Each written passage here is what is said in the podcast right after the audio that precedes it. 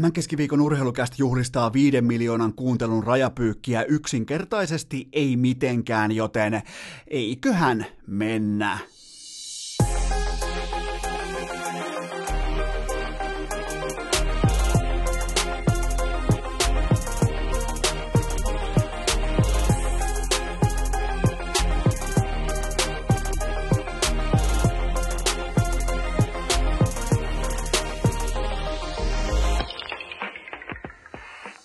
Tervetuloa jälleen kaikille kummikuuntelijoille. Urheilukästin kyytiin on keskiviikko 15. päivä tammikuuta ja... Eno Esko pakkaa teidät kaikki rakkahat kummikuuntelijat tällä hetkellä urheilukästin legendaariseen, jopa hieman mystiseen paikoin tarvittaessa myös näkymättömään aikakoneeseen. Me tehdään tutkimusmatka nyt koko porukalla vuoteen 2002 kevääseen tarkalleen ottaen. Ja kaikkihan ymmärtää, että siinä tilanteessa koko maailma se ei ollut enää entisensä. Kaikki varmasti muistaa, mitä tapahtui syksyllä 2001. Kyllä vain World Trade Centerin iskut ja siitä alkanut paineaalto johti ihan tällaisessa pienessä, pienen heinolalaispojankin elämässä siihen konkretiaan, että me lähdettiin pelaamaan Suomen maajoukkojen kanssa jääkiekkoturnausta, mutta USA täysin ymmärrettävästi ilmoitti, että me ei muuten matkusteta yhtään mihinkään, mutta sinne saapui kuitenkin ehkä vähemmän, vähemmän yllättäen. Sellainen maa saapui kuitenkin, koska silloinhan sitä ei kukaan enää muista, mutta silloinhan kaikki lentomatkailu romahti maailmassa. Ihan kaikki, kukaan ei uskaltanut astua moneen kuukauteen syyskuun jälkeen lentokoneeseen. Mikä firma muuten teki silloin elämänsä, uransa, yrityshistoriansa suurimman investoinnin, mikä se oli? Pikku tällä knoppi, mikä lukee todella monessa jalkapallopelipaidassa, kyllä vain Fly Emirates. Kaikki muut myi, myi, myi, ja ne sen sijaan, kun kaikilla oli pakokauhu, ne päätti, että ostetaan, ostetaan, ostetaan, ja siitä syystä ne on tällä hetkellä maailman vakavaraisin lentoyhtiö. Mutta palataan tähän pienimuotoiseen outoon tilanteeseen, koska miettikää, Tällainen täys koko vartalo turistikin sai siihen aikaan 18-vuotiaiden maajoukkueen kutsuja kotiinsa. Ai että se kirjekuoren jännitys, että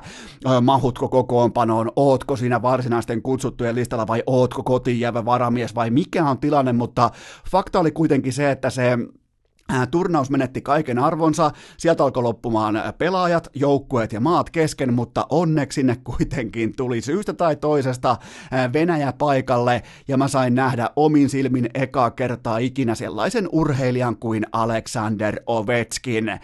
Kirkkaan keltaiset nauhat, koko mustissa luistimissa, aika irtonainen häkkikypärä päässään, ja jos mä oon joskus nähnyt, että vedetään niinku pelipaitaa ylös tosta kyynäreiden kohdalta, puolelta, että vähän te, niin kuin siihen aikaan sanottiin, että tehdään leijat, niin Ovetskin nosti hyvä, ettei, siis se näytti paikoin jopa siltä, että hänen pelipaitansa on, vaikka se oli vasta 16-vuotias kloppi, että hänen pelipaitansa on hihaton malli, koska se oli vetänyt ne äh, hihat varmaan tuohon puoliväliin hauista, ja se hauis oli muuten, se oli sitten pikkusen eri luokkaa kuin, äh, kuin tota vaikkapa meikäläisellä tai keskimääräisellä suomalaisella urheilijapojalla, tai pitäisikö pikemminkin sanoa tuossa ikäluokassa alle 18-vuotiaat vielä, että liikuntapoika, urheilusta kiinnostunut poika, koska ei, ei mulla ainakaan ollut minkäännäköisiä konkreettisia haaveita, tavoitteita tai edes realismia millekään huipulle. Ja se oli suurin piirtein just se hetki, se 2002-2001 ää, taitekohta, kun mä ymmärsin, että musta ei tule ikinä, musta ei tule ikinä varten otettavaa uskottavaa huippujääkiekkoilijaa, koska mä sain nähdä omin silmin sillä hetkellä, miten vaikka operoi Suomen kärki, ihan sama ikäluokkakin, puhumattakaan 83, herra Jumala, Koivu, Ruutu, Pitkäinen, Jokinen, kumppanit. Mä sain nähdä sen omin silmin, että okei, tämä homma laitetaan tuohon jo silloiseen urheilukästiin erittäin mystiseen tuohon tota, muistivihkoon, laitetaan yliviivaus, että jääkiekkoura tästä ei tule mitään. Luovuta ennen kuin nolaat itses, lähe pois kaukalosta, susta ei ole mihinkään, sä oot pelkuri, sä et ole valmis laittaa kroppaas likoon, sä karkaat tilanteesta, sä pelaat omaa pussiin, sä et ymmärrä mitä on joukkueurheilu. Te ihmettelette hyvin usein sitä, että minkä takia mä tunnistan niin tarkasti tiettyjä pelaajaprofiileita nimenomaan jääkiekosta, minkä takia mä naulaan ne pelottavan usein oikein. No se johtuu siitä, että mä kyllä aistin pelon, kun mä näen sen, koska mä oon itse ollut siellä. Mutta se Ovetskin, se Ovetskin, Ovetskin, Ovetskin alkoi sitten, ää, mä jäin ihan oikeutetusti ja ihan täysin syystä rannalle U18-kisoista, mutta rannalle ei jäänyt Alexander Ovetskin, ja siellä alkoi syntymään silloin meidänkin ikäluokassa sellainen, että kasi vitonen jätkä tulee, että kuka toi on, me oltiin kuultu vaan Kovaltsukista, mutta silloin alkoi sellainen niin kuin, huhumankeli alkoi pyöriä, että toi on tuplasti, toi on triplasti, toi on neljä kertaa kovempi jätkä kuin Kovaltsuk, ja olisitte siis nähnyt sen Ovechkinin, kun äh, tota,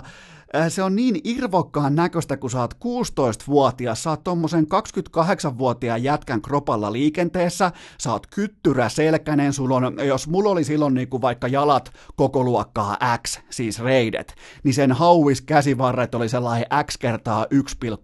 1,4 siinä kohdin. Siinä oli voimatasot, ja se oli niin koomisen näköistä kuin ihan koko mustat luistimet ja ne kirkkaan keltaiset nauhat, ja ne oli viikattu siitä keskeltä. Mä yritin kerran jopa käydä katsomassa ihan niin kuin konkreettisesti, koska mä oon niin kuin sellainen varustefriikki, mua kiinnostaa, että minkälaiset erkat pelaajalla on, miten se pitää luistimia, miten se pitää läppiä, miten se pitää polvareita, niin mun teki mieli oikeasti käydä katsomassa ihan läheltä, että onko se tehnyt siihen ää, teippijakauksen, että se on jakanut teipillä, koska se rusetti oli niin täydellisesti molemmille puolille tota, jalkaterää, ja ne on silleen niin kuin, ja te tiedätte sen, mikä ei menisi mulle, se olisi välitön red flag, jos mä olisin tota scoutti, jos jollain on keskeltä tehty rusetti siten, että ne luistimen nauhat. Herran Jumala roikkuu puolen sentin päässä jään pinnasta, ja tämä oli Alexander Ovechkin, ja mä en tiennyt, että rakastunko vai ihastunko vai vihaanko vai ö, pelkäänkö, koska siellä oli niin paljon kaikkia tunteita, mutta sitten tuli nämä tota, 84 kisat, jossa hän pelasi junnuna, hän pelasi tota, tuommoisen aika ujon turnauksen, mitä siellä olikaan, katsotaan oikein, ö, kahdeksan pelin 14 kaappia, ja tämä poika oli siis nimeltään Alexander Mihailovits Ovechkin, ja tota, Otetaan muutama fakta. Hän siis ohitti tuossa muutama yö toissa yönä tarkalleen ottaen Teemu Selänteen kaikkien aikojen NHL maalipörssissä, eli Selänne 684 maalia, uskomaton ura, siis aivan mieletön ura. Ää, tuli pikakiiturina, jatkosnaipperina ja pystyy tekemään itsestään myös loppua kohden yleispelaajan. Älkää ikinä unohtako sitä Selänteestä, että hän oli käyttökelpoinen pelaaja kokonaisvaltaisesti, kun hän alkoi tulla pelaajana aikuiseksi. Mutta nyt sitten Alexander Ovechkin 686 kaappia ja se lista tikittää koko ajan ja seuraavana listalla onkin sitten Lemieux, Eiserman, äh, Messier, nämä kaikki on seuraavia suupaloja, mutta jäljelle on jäänyt oikeastaan kun päästiin tästä niin kuin, nyt tullaan pois siitä urheilukästin aikakoneesta, on muuten mukava käydä noissa ö, paikoissa, tilanteissa, ajoissa, ö, turnauksissa, treenileireillä, on mukava käydä ajatuksissa toteamassa, nyt varsinkin kun mä oon ihan jo mä oon karvaperseinen aikuinen ihminen, mä pystyn rationaalisesti mallintamaan sen ää, käyttäytymisen ja sen niinku omakohtaisen. Mä pystyn helposti palaamaan sinne menneisyyteen ja huomaamaan just tasan sen kohdan, milloin mun olisi pitänyt vielä tarkemmin ymmärtää se, että musta ei tule ikinä mitään, ja ennen kaikkea myöntää se välittömästi itselle, niin kuin Ika Lehkonen sanoi erittäin hyvin tässä, tota, kun hän oli vierailussa just ennen joulua urheilukästissä, niin hän sanoi erittäin mallikkaasti sen, tai niin kuin tahdikkaasti ja äärimmäisen säälimättömällä tavalla, että hän joutuu kysymään tai joutui kysymään pitkin Arturi Lehkosen nuoruuden, että onko siihen, onko susta oikeasti siihen, että se on joka aamu se kello soi viieltä mutta onko susta, onko susta ihan oikeasti siihen, että se on tota, sulla on venyttelykuuri, sulla on vaikka kello seitsemältä aamulla, sulla on toi ja toi ruokavalio, sulla on toi ja toi harjoitteluohjelma, onko susta oikeasti? Ei, koska mitään ei ole pakko, mit, mitään ei ole siis, mikä, ei sinne ole pakko mennä, sun ei ole pakko lähteä aamulla, sun, sä voit heittää hanskat tiskiin koska tahansa, sun ei pakko lähteä piikkiössä lenkkipolulle kello kuudelta aamulla, se ei ole pakollista yhteiskuntanormien muotoista tai niinku määrittelemään toimintaa, mutta jos sä aiot päässä tolla skillsetillä NHLään, niin sulle, Arturi Lehkonen, se on pakollista ja mun olisi pitänyt tossa kohdin tajuta, että teen mä mitä hyvänsä, haluan mä mitä tahansa, musta ei koskaan tule yhtään mitään, mutta tämä niinku, Ovechkinin tason huomaaminen ja sen ymmärtäminen siinä ohikiitävässä hetkessä, niin tota, se oli sellainen niin kuin come to Jesus-tyyppinen momentti mun elämässä, että okei, ai tos menee maailmankärki, selvä homma, kätellään kaikki ja lähdetään kotiin. Mutta meillä on oikeastaan nyt tässä kohdin Ovechkinista jäljellä enää, nyt kun tullaan sieltä vuodesta 2002 ihan tähän päivään saakka, miettikää Herran Jumala, 18 vuotta, tullaan tämä 18 vuotta eteenpäin niistä omakohtaisista, ihan lapsen kasvoisista, enhän mä silloin mitään osannut jäsenellä, mutta katsotaan nyt 18 vuotta, vuotta myöhemmin ylipäätään tätä koko, koko, koko niin kuin Alexander Ovechkinin tilannetta, niin mulla on ainoastaan kaksi epäselvää kysymystä, joihin mä teille vastaan tässä ja nyt. Ja tämä ensimmäinen kysymys menee näin, että rikkooko Ovechkin Wayne Gretzkin rikkomattoman 894 maalin ennätysrajan. Ja toinen kysymys on se, että onko Alexander Ovechkin numero kahdeksan, onko hän kaikkien aikojen paras absoluuttisesti paras maalintekijä jääkiekon historiassa? Ja mun vastaukset kumpaakin kysymykseen on kyllä. Eli tähän tulee kyllä sviippi, kaksi kautta kaksi pelkkiä kyllä vastauksia, ja sallikaa, että mä perustelen. Tämä ensimmäinen kysymys, että rikkooko Kretskin tekemään uskomattoman ennätyksen, niin vastaus on, että totta kai rikkoo, koska Ovetskin on nyt, voi sanoa melkein, että hän on jo 34-vuotias, mutta jos te katsotte hänen pelaamista ihan siis illasta toiseen, päivästä toiseen, kaudesta toiseen, äh, keväästä toiseen, vieraskiertueesta toiseen, niin Näettekö te hiipumista? Näettekö te tason laskua? Näettekö te sitä, että tulisi vaikka raja vastaan? Näettekö te sellaista, että okei, nyt loppu jalka, nyt loppu mieli, nyt loppu tahto, nyt loppu osaaminen, nyt loppu mikä tahansa, okei, aika ajo ohi tuosta jätkästä, mitään tällaista ei ole näkyvissä. Mä en pysty teille maalaamaan edes urheilukästin siveltimellä sellaista horisonttia, jos mä pystyisin piirtämään kokonaan Alexander Ovechkinin pois kuvasta. Se on aina, se on ikuisesti huipulla. Se kuuluu siis kategoriaan äh, Cristiano Ronaldo, se kuuluu kategoriaan LeBron James, se kuuluu kategoriaan Tom Brady. Okei, Brady alkaa nyt vihdoin 42-vuotiaana, aletaan nähdä sellaisia niin kuin kohtalaisen inhimillisiä merkkejä, mutta mikä on vaikka Ronaldo, mikä erottaa Ronaldon kaikista muista? Fysiikka, se missä tikissä hän on. Mikä erottaa LeBronin kaikista muista? Kyllä vain sama vastaus, uskomaton fysiikka, ja Ovechkin kuuluu tähän samaan porukkaan, hän ei ole ikinä, mä toistan, ikinä sivus. Hän ei ole koskaan pelannut alle 72 ottelua NHL-kaudellaan, ja se on kova, kova suoritus, mutta tällä hetkellä näillä näytöillä, näillä ketju, äh, ketjutovereilla, tullaan siihen tuolla vähän myöhemmin vielä, että mikä on mun teikki tähän tota, ihan uunituoreeseen Niklas Backströmiin, äh, fuck it, tehdään se nyt. Öö, mun, mun mielestä on helppo lukea niinku asioiden läpi tai niiden ikään kuin selustan taakse, koska jos Niklas Backström tekee nyt keskellä tammikuuta 2020, tekee viiden vuoden jatkodiilin, niin totta kai siinä on aspekteina vaikka oma taloudellisuuden, äh, taloudellisuuden niinku lopullinen takaaminen, koska hän ei käyttänyt edes agenttia, se oli kova muuvi, mutta hän ei käyttänyt agenttia. Mä voin tuosta kaivaa teille tämän sopimuksen arvon vielä, se on multa tässä laitettu muistiinpanoihin tuonne vähän myöhemmälle. Käydään se tässä kohdin nyt läpi, mutta viisi 5 vuotta 46 miljoonaa, 9,2 miljoonaa per vuosi, niin mä en pidä sattumana sitä, että nyt kun tämä on kääntynyt tämä niinku Ovetskin vastaa Kretski, tämä on kääntynyt ikään kuin realismin puolelle. Se oli pitkään haavekuvastossa, se oli vähän sellainen niin kuin jopa vitsailun aihe. Tällä hetkellä se on ihan karu totuus, että noi pelaajat, noi ketjutoverit, ennen kaikkea toi YV, pystyy keskenään roudaamaan, eikä edes voittamisen kustannuksella ton Ovechkinin Kretskin rinnalle ja ohi. Ja mä ainakin joten, jotenkin niin kuin romantikkona haluan uskoa ainakin siihen, että Backstrom miettii edes orastaen sitä, että hän pystyy omalla syöttökonemaisuudellaan, omalla uskomattomalla pelinteollaan vaikuttamaan siihen, että hänen rakas ystävänsä, hänen uskomaton kapteeninsa tekee jotain sellaista, mitä ei tulla kenties, ja mä sanon sen nyt, ikinä rikkomaan NHLssä. Joten tota, tässä on tietynlainen sellainen aspekti, että kenties Backström ajattelee, että tehdään nimenomaan viisi vuotta, koska se viisi vuotta tällä tahdilla, tahtia voi vähän jopa löysätä, niin se viisi vuotta, viisi täyttä kautta tämän kauden jälkeen, jopa neljä, neljä puoli kautta, ne tuo sen ennätyksen pöytään Alexander Ovechkinille, joten tota,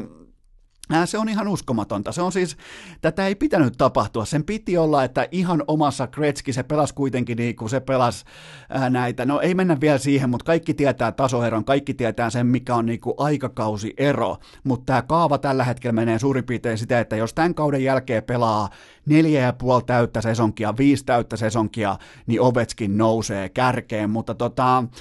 Sitten vielä se, että onko Ovetskin mun papereissa se kaavan murtaja, joka kykenee dominoimaan kaukaloita myös 38-39-vuotiaana, niin jos mä en vielä näe minkään näköistä merkkiä hiipumisesta, niin en mä nyt olisi ihan kauhean huolissani, että se hiipuminen yhtäkkiä jostain alkaisi. Nämä on eri jätkiä, nämä on eri puusta, näit, nä, näiden molekyylit, näiden anatomia, ne ei noudata samaa linjaa kuin meillä pulliaisilla. Se on siis, tuli nähtyä 2002 ja mä näen sen edelleen. Siis siinä on se sama, totta kai tällä hetkellä Ovetskin pelaa ripauksen verran älykkäämmin, siellä on ihan vähän karsittu sellaista niinku legendaarista, kaikki muistaa varmaan sen legen, äh, mikähän vuosi se on, heitetään vaikka hatusta, että se oli 2000, se oli, se oli nimittäin 83 U20-kisat, niin mä en oikein osaa laskea sitä vuosilukua. Mä veikkaan, että se oli 2004 suurin piirtein, 2000, 2005. No joka tapauksessa 83 U20-kisat, kun Ovetskin oli mukana häkkipäänä, ja kaikkihan muistaa sen, kun se oli se TSN, niin iso omakohtainen lehdistötilaisuus. Siis ensimmäisenä ää, pelaajana ikinä, kun ei, voi, ei, kun ei kaikki toimittajat mahu edes huoneeseen, ei, ei pressihuoneessa ollut riittävästi tilaa, niin Ovetskin pitää tulkin kanssa omakohtaisen, henkilökohtaisen le- lehdistötilaisuuden, ja sitten tulee avausottelu, ja tämä oli mun papereissa nimenomaan Suomea vastaan. Suomen taitavin puolustaja Kiekolei Pakki, yksi kaikkein näköinen. Tällä hetkellä totta kai myös äh, valitettavasti aika unohdettu pakki, mutta Joni Pitkänen lähtee tuomaan kiekkoa maalin takaa täältä niin kuin omalta oikean käden puoleltaan. Ovetskin katsoo, että jaaha, laitetaan jauhelihaa koneeseen ja jyrää Pitkäsen siis, joka leikittelee normaalisti kärkikarvaajilla. Se lanaa suoraan häkkipäänä Pitkäsen sellaiseen arkumuotoiseen asentoon ja mä katon silloin kotisohvalla keskellä yötä, että ei jumalauta, toi on hullu jätkä, mutta nyt tää on ikään kuin poistunut siitä pelaamisesta ja vaikka siellä on se lapsen omainen, lapsen kasvoinen into, niin mitään ei ole kuitenkaan kadonnut. Joten tota, Tämä on se niinku, tällainen kestävyys, se, että se ei koskaan pelaa alle 72 matsia, se ei koskaan loukkanut, sille ei tule lihasvammoja, ei venähdyksiä, ei mitään, niin tämä on se syy, minkä takia mä uskon, että Ovetskin tulee rikkomaan ja ottakaa joka saatanan NBA tähtimallia. Ovetskin on se box office, se on se, joka tietää, tiedostaa. Sillä olisi koska tahansa varaa sanoa, ja nyt se myös sanookin All-Star-ottelun kustannuksella, että okei, mä pidän tauon. Mutta sillä olisi koska tahansa vaikka back-to-backkejä varaa huilata, mutta se ei halua huilata, koska se tietää, minkä takia niitä lippuja ostetaan. Se kantaa supertähden vastuunsa tässä samalla, kun se jahtaa kaikkien aikojen uskomattominta NHL-ennätystä. Joten tota, siitä syystä mä uskon, että Ovetskin tulee rikkomaan tämän tota, ö, Kretskin ennätyksen, ja mä annan siihen kaksi klausuulia, ne on tietenkin sitten se, että kaava murtuu ja hän loukkaantuukin, koputetaan puuta, hän ei loukkaannut, toivottavasti ei loukkaannut, toivottavasti me nähdään ja huippukunnossa loppuun saakka, ja toinen sitten uhkakuva on se, että tulisi jotenkin niin kuin jättimäinen työsulku tuohon suurin piirtein 2023 muistaakseni, mutta ne on lillukan varsia, Ovetskin on omaa luokkaansa ja hän tulee rikkomaan tuon ennätyksen. Ja sitten tämä kohta numero kaksi. Onko AO8 kaikkien aikojen jääkiekkohistorian paras maalintekijä, ja mä nostan Ovechkinin kaikkien aikojen nimenomaan Goatiksi tällä listalla seuraavista syistä, koska Ovechkin aikoinaan astui NHLään siten, että kaikki etukäteen olivat tehneet jo läksyt, oli tehty tota, äh, scouting-reportit, oli tehty vahvuuskartoitus, oli mietitty matchappeja, oli mietitty jarruketjuja, oli mietitty sitä, tätä ja tota, ja kukaan ei voinut mitenkään pysäyttää sitä tulokas Ovechkinia, joka tuli sieltä kuin hurrikaani, pyyhki kaikkien yli, that's it, game over. Kaikki oli valmistautuneita, kukaan ei voinut mitään. Toisin kuin vaikka meille kaikille tuttu Teemu Selänne, miten se iski NHL pusikosta, kukaan ei etukäteen tiennyt, että kuka tai mikä on Teemu Selänne. Hän tuli ilman minkäännäköistä niin kuin media, tällaista No totta kai, on ihan eri aikakausi, mutta Selännähän pääsi iskemään ensimmäiset 25 maalia silleen, että ihmiset ihmettelee, että kuka toi jätkä on, miksi se luistelee noin kovaa. Ja sen jälkeen alettiin vasta pohtimaan, että miten toi otettaisiin pois, ja se oli myöhäistä, se oli matkalla kohti 76 ruukien maalia, mutta Ovetskin, hän saapui NHLään samalla hetkellä, kun puolustuspelaamisen ymmärrys löi lopullisesti läpi sen osalta, miten vastustajan paras pelaaja otetaan pois. Eli alkoi tämä legendaarinen kolmos-nelosketjujen jarruketjujen roolitus, alkoi nousta sellaisia oikein spesialiteettipelaajia, joiden tehtävä on pelkästään nollata vastustajan parhaat pelaajat, ja kaikki varmaan ymmärtää, että kaikki ottelutaktiikat, kaikki ottelupelikirjat, ottelunauhat, silloin VHS, nykyään, nykyään teräväpiirtotallenteet, ne perustuu siihen, että ota Ovetskin pois, ota jollain tavalla keksi kaava, keksi tapa, keksi puolustuspeliformaatti, viisikkopelaamisen jonkinnäköinen kombinaatio, miten sä saat ton AO8 pois, ja nyt kun me ollaan tässä suurin piirtein 15 kautta katsottu tätä toimintaa, kukaan ei ole vieläkään keksinyt, joten ihan sama minkälaisia puolustuspelimalleja häntä vastaan on heitetty, kukaan ei ole missään vaiheessa pystynyt pärjäämään, ja nimenomaan tällä aikakaudella, jolloin puolustuspeli on ollut uskomattoman kovassa arvossa, varsinkin niinä vuosina, kun Ovetskin saapui liikaa, joten tästä syystä mä nostan Ovechkinin aivan täysin jopa omaan luokkaansa, siis aitona, puhtaana maalin tekijänä. Eikä ole mitään pois vaikka Kretskiltä, Hullilta, Lemiulta. Ei, siis kaljaliika lätkä se oli sitä. Nykyään ollaan, ennen kaikkea ollaan huippurheilun aikakaudella. Sekin mä laitan siitä ihan automaattisesti Ovechkinille jättimäisen plussan tuohon listaan, mutta tota... Ää,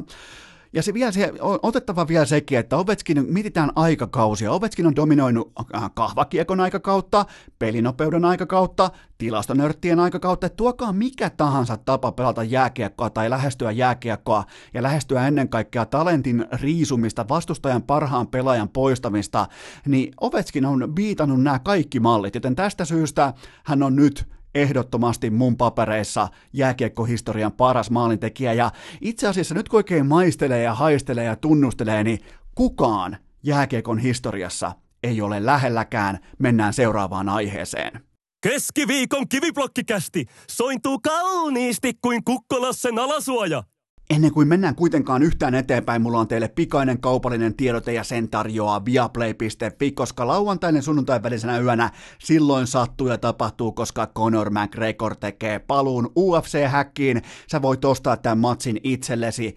PPV-menetelmällä, se maksaa 49,95. Menet osoitteeseen viaplay.fi kautta PPV, keräät vaikka kaverit kasaa, vietätte pitkän laadukkaan, ehkä jopa hieman kyseenalaisen pitkän lauantai-illan, otatte PPV-paketin vaikka viiteen pekkaan, se on helppo laskea, jokainen chippaa sisään kympin, ja sitten katsotte, miten McGregor kantaa itsensä tähän erittäin, erittäin odotettuun paluuotteluun, koska mä en vielä lähde tyhjentää pankkia, mutta mä käyn tuossa todella tarkasti myöhemmin läpi sen, että mitä mä olen nähnyt Conor McGregorista viimeiseen vuoteen suurin piirtein ja mikä on tällä hetkellä tilanne, mutta on olemassa kuitenkin erittäin paljon syitä sille, että miksi just mä odotan tätä matsia todella, todella suurella mielenkiinnolla, joten viaplay.fi kautta ppv, ja siellä on kuulkaa paljon muutakin, NHL Primetime matsit ensi viikon loppuna sekä lauantaina, sunnuntaina, että myös maanantaina, ja mikä parasta sekä myös kauneinta, Colorado Avalanche Mikko Rantanen primetimeissa sekä lauantaina että maanantaina, joten vihdoinkin Rane ja McGregor samana viikonloppuna irti, ja sitten vielä sunnuntaina NFLn puolella legendaarinen Championship Sunday, ne molemmat matsit totta kai Viaplaylta, joten mene osoitteeseen viaplay.fi ja laita tilaus sisään. Keskiviikko! Kästi korville, kertoimet silmille ja kädet ristiin. Tämä jakso on sisältänyt tähän saakka siinä määrin kosolti huutomerkkejä, että otetaanpa mukaan yksi sympaattinen kysymysmerkki ja voitte pohtia vaikka tähän suureen kysymykseen vastausta ää, siellä Lempäälän paikallisessa siinä pyöreän pöydän äärellä. Tämä kysymys kuuluu näin. Missä urheilulajissa on kaikista kaksinaamaisimmat fanit? Sulla on aikaa viisi, neljä, kolme, kaksi, yksi sekuntia aikaa pohtia, ja oikea vastaus on ding ding ding, totta kai autourheilu, koska ää, palstoilla, kommenteissa, lehdistössä, kolumneissa, ää, puheenvuoroissa, juhlapuheissa, jeesustelupuheenvuoroissa, kaiken pitäisi olla niin saatanan turvallista ja kilttiä ja kivaa, ja pitäisi olla hyvä henki ja turvalliset olosuhteet ja puitteet, mutta te lipunostajat, ää, te TV TV-pakettiostajat, teidän tulee vaan kylmästi myöntää, te voitte nyt vaikka astua askeleen verran eteenpäin ja myöntää, niin kuin mäkin myönnän ihan suoraan, minkä takia mä katsoin aikoinaan vaikka Häkkisen ja Sumin Primeissa F1 todella paljon. Se oli totta kai se, että me nähtiin todella verenmakuista kilpailua, missä myös totta kai sattui ja tapahtui, tuli todella katastrofaalisia ulosajoja, tuli todella isoja peltikolareita, sellaisia kun lentää auton etunokka, hyvä ettei toiseen osavaltioon, nähtiin kaiken näköistä, nähtiin sitä, että kukaan ei ohita mua ja mä ohitan kaikki ja sen jälkeen vaan ajetaan. Ja kyllähän silloin, ja myöntäkää nyt, myöntä, ei, ei teidän tarvitse Jeesustella nyt siellä kuulokkeiden äärellä, että haluatte oikeasti nähdä vaikka jonossa ajamista tai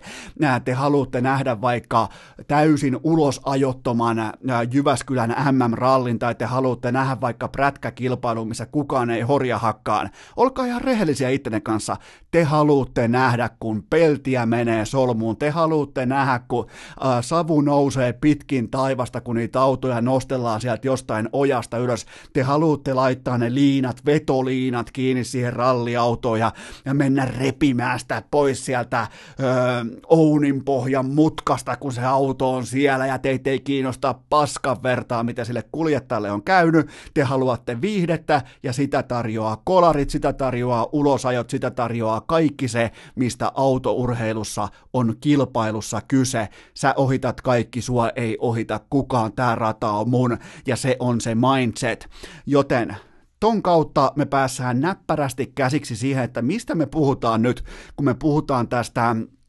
suuresta NHL-kohusta, joka sai alkunsa Battle of Albertassa, kun legendaariset Calgary Flames ja Edmonton Oilers ottivat yhteensä, ja Matthew Katsak otti jälleen kerran lakikirjan omiin käsinsä. Hän lähti hakemaan Jack Cassiania ihan tietoisesti, täysin säälimättä, kaikissa tilanteissa. Kolmasti onnistui myös niin kuin osumaan miinakentän kohdalle. Se on tietenkin, jos olette pelannut legendaarisilla PC-koneilla Miina Haravaa, niin klikkaa tohon ei, tohon ja kolmas osu, niin tulee hyvä fiilis, että no saatiinhan se pois sieltä, niin ää, Kätsäkki pelasi ihan siis tietoisesti Miina Haravaa, se ajo jokaisen tilanteen päätyyn saakka, se oli päättänyt jo hyvissä ajoin todennäköisesti useamman ää, viikon ennen tätä suurta kohtaamista, että okei, ihan sama mitä käy kentällä, ihan sama mitä tapahtuu, mutta kuhan toi Cassian lähtee useampaan otteeseen vertikaaliasentoon, ja niinhän se myös lähti, mutta tota, ja nämä taklaukset itsessään, näähän oli siis ihan tietoisia, oliko Scotty Upshall, joka toisen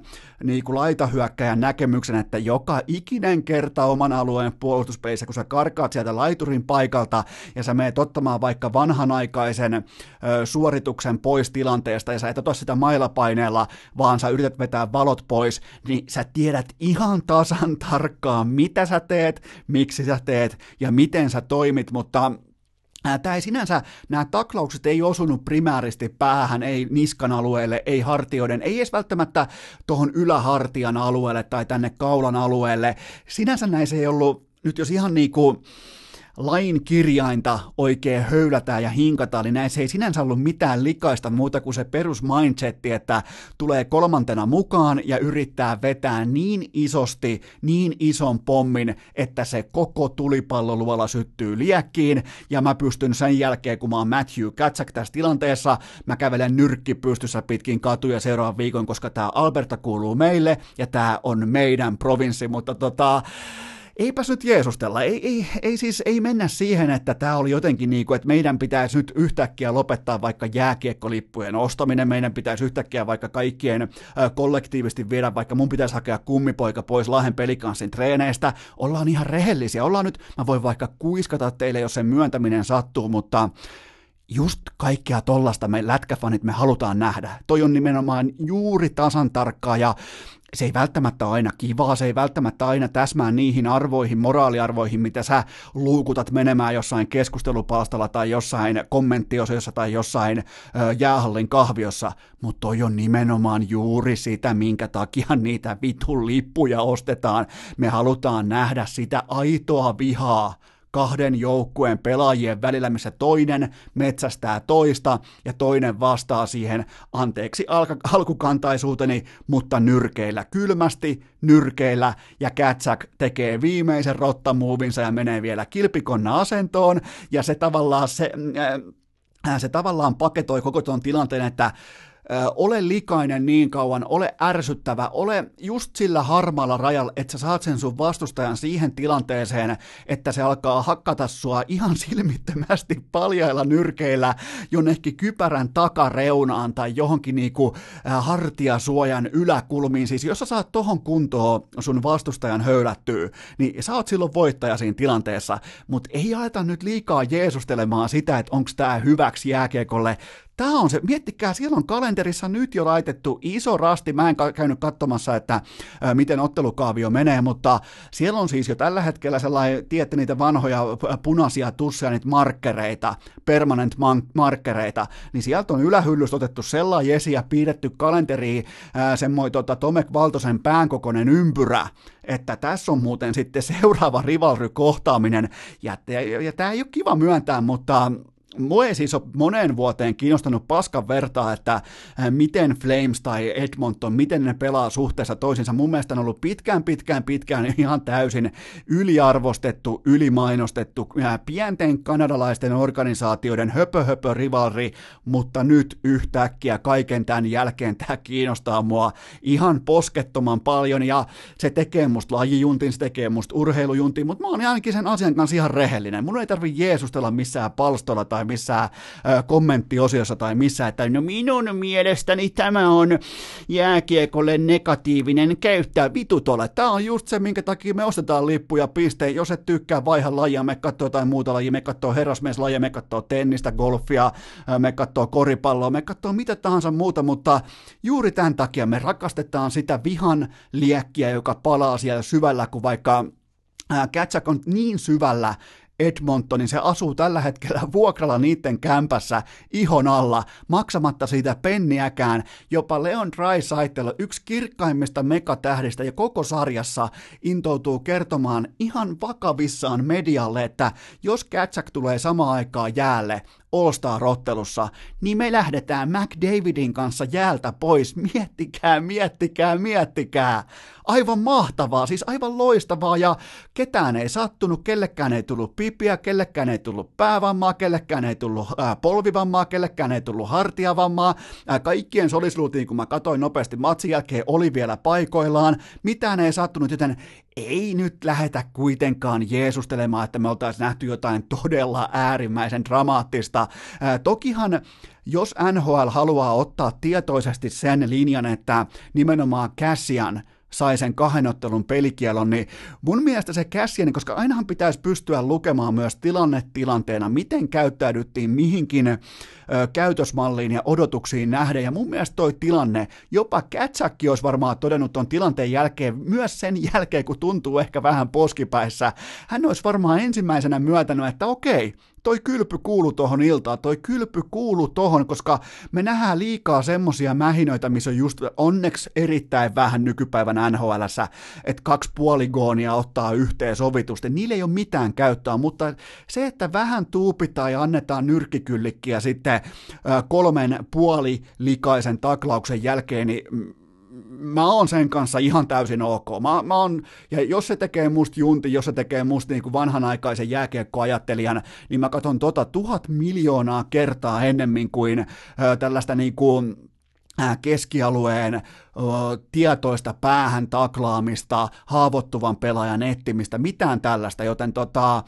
älkää valehelko, jos olette lätkäfaneja, älkää ainakaan valehelko itsellenne, että ettekö yhtäkkiä olisi kiinnostunut siitä, että mitä tapahtuu tuossa rivalrissa, joten kaikki urheilun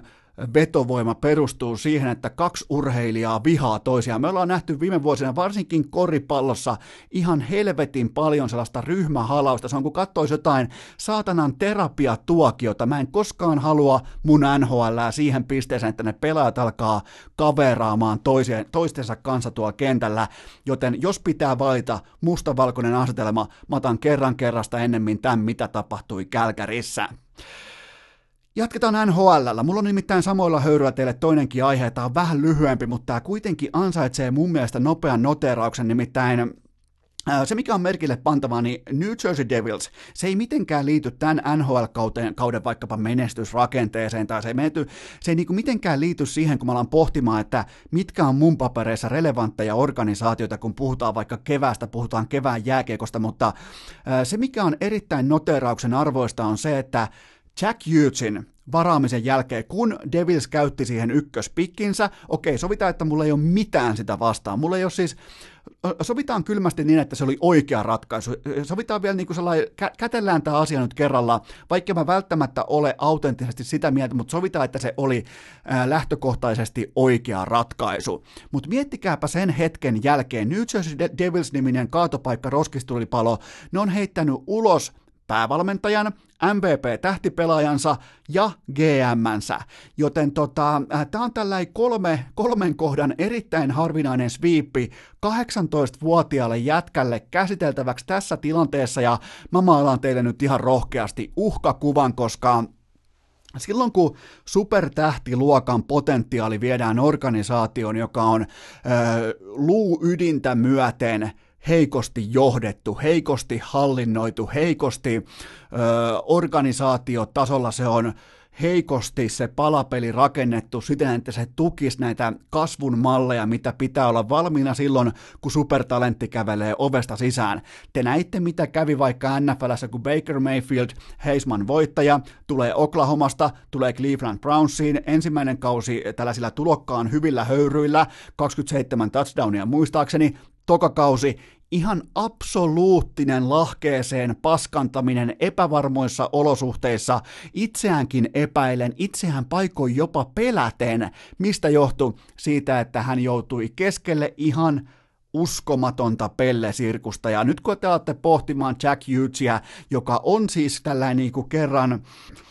kymmenen vuoteen tyyppinen, ei talentti, vaan draftitalentti. Pitää ymmärtää se, että sä et kuitenkaan, vaikka sulla olisi kuinka Taylor Hall sun organisaatiossa, niin sä nyt et kuitenkaan saa ikuisesti ja aina sitä ykkösvarausta. Joten tota, pitää ymmärtää se, että kuinka kovia haasteita vastaan hän taistelee joka ikinen päivä. Kerrataan vielä päävalmentaja ulos, MVP-pelaaja ulos, laitetaan treidillä ulos, ja sitten vielä GM, joka vastasi tästä koko paletista sekä päävalmentajasta, että tähtipelaajan treidistä, että Eugene varaamisesta. Mieti, miltä susta tuntuu, kun sä oot ykkösvaraus, sä et välttämättä saa yhtään mitään aikaan, sä et välttämättä tunne ihan joka aamu, että sä kuulut edes tohon äh, liigaan, tohon sarjaan, sä et ole missään vaiheessa dominoinut ykkösketjussa, sä et mahu pelaamaan kakkosketjussa, sä et enää yllä edes kolmosketju, äh,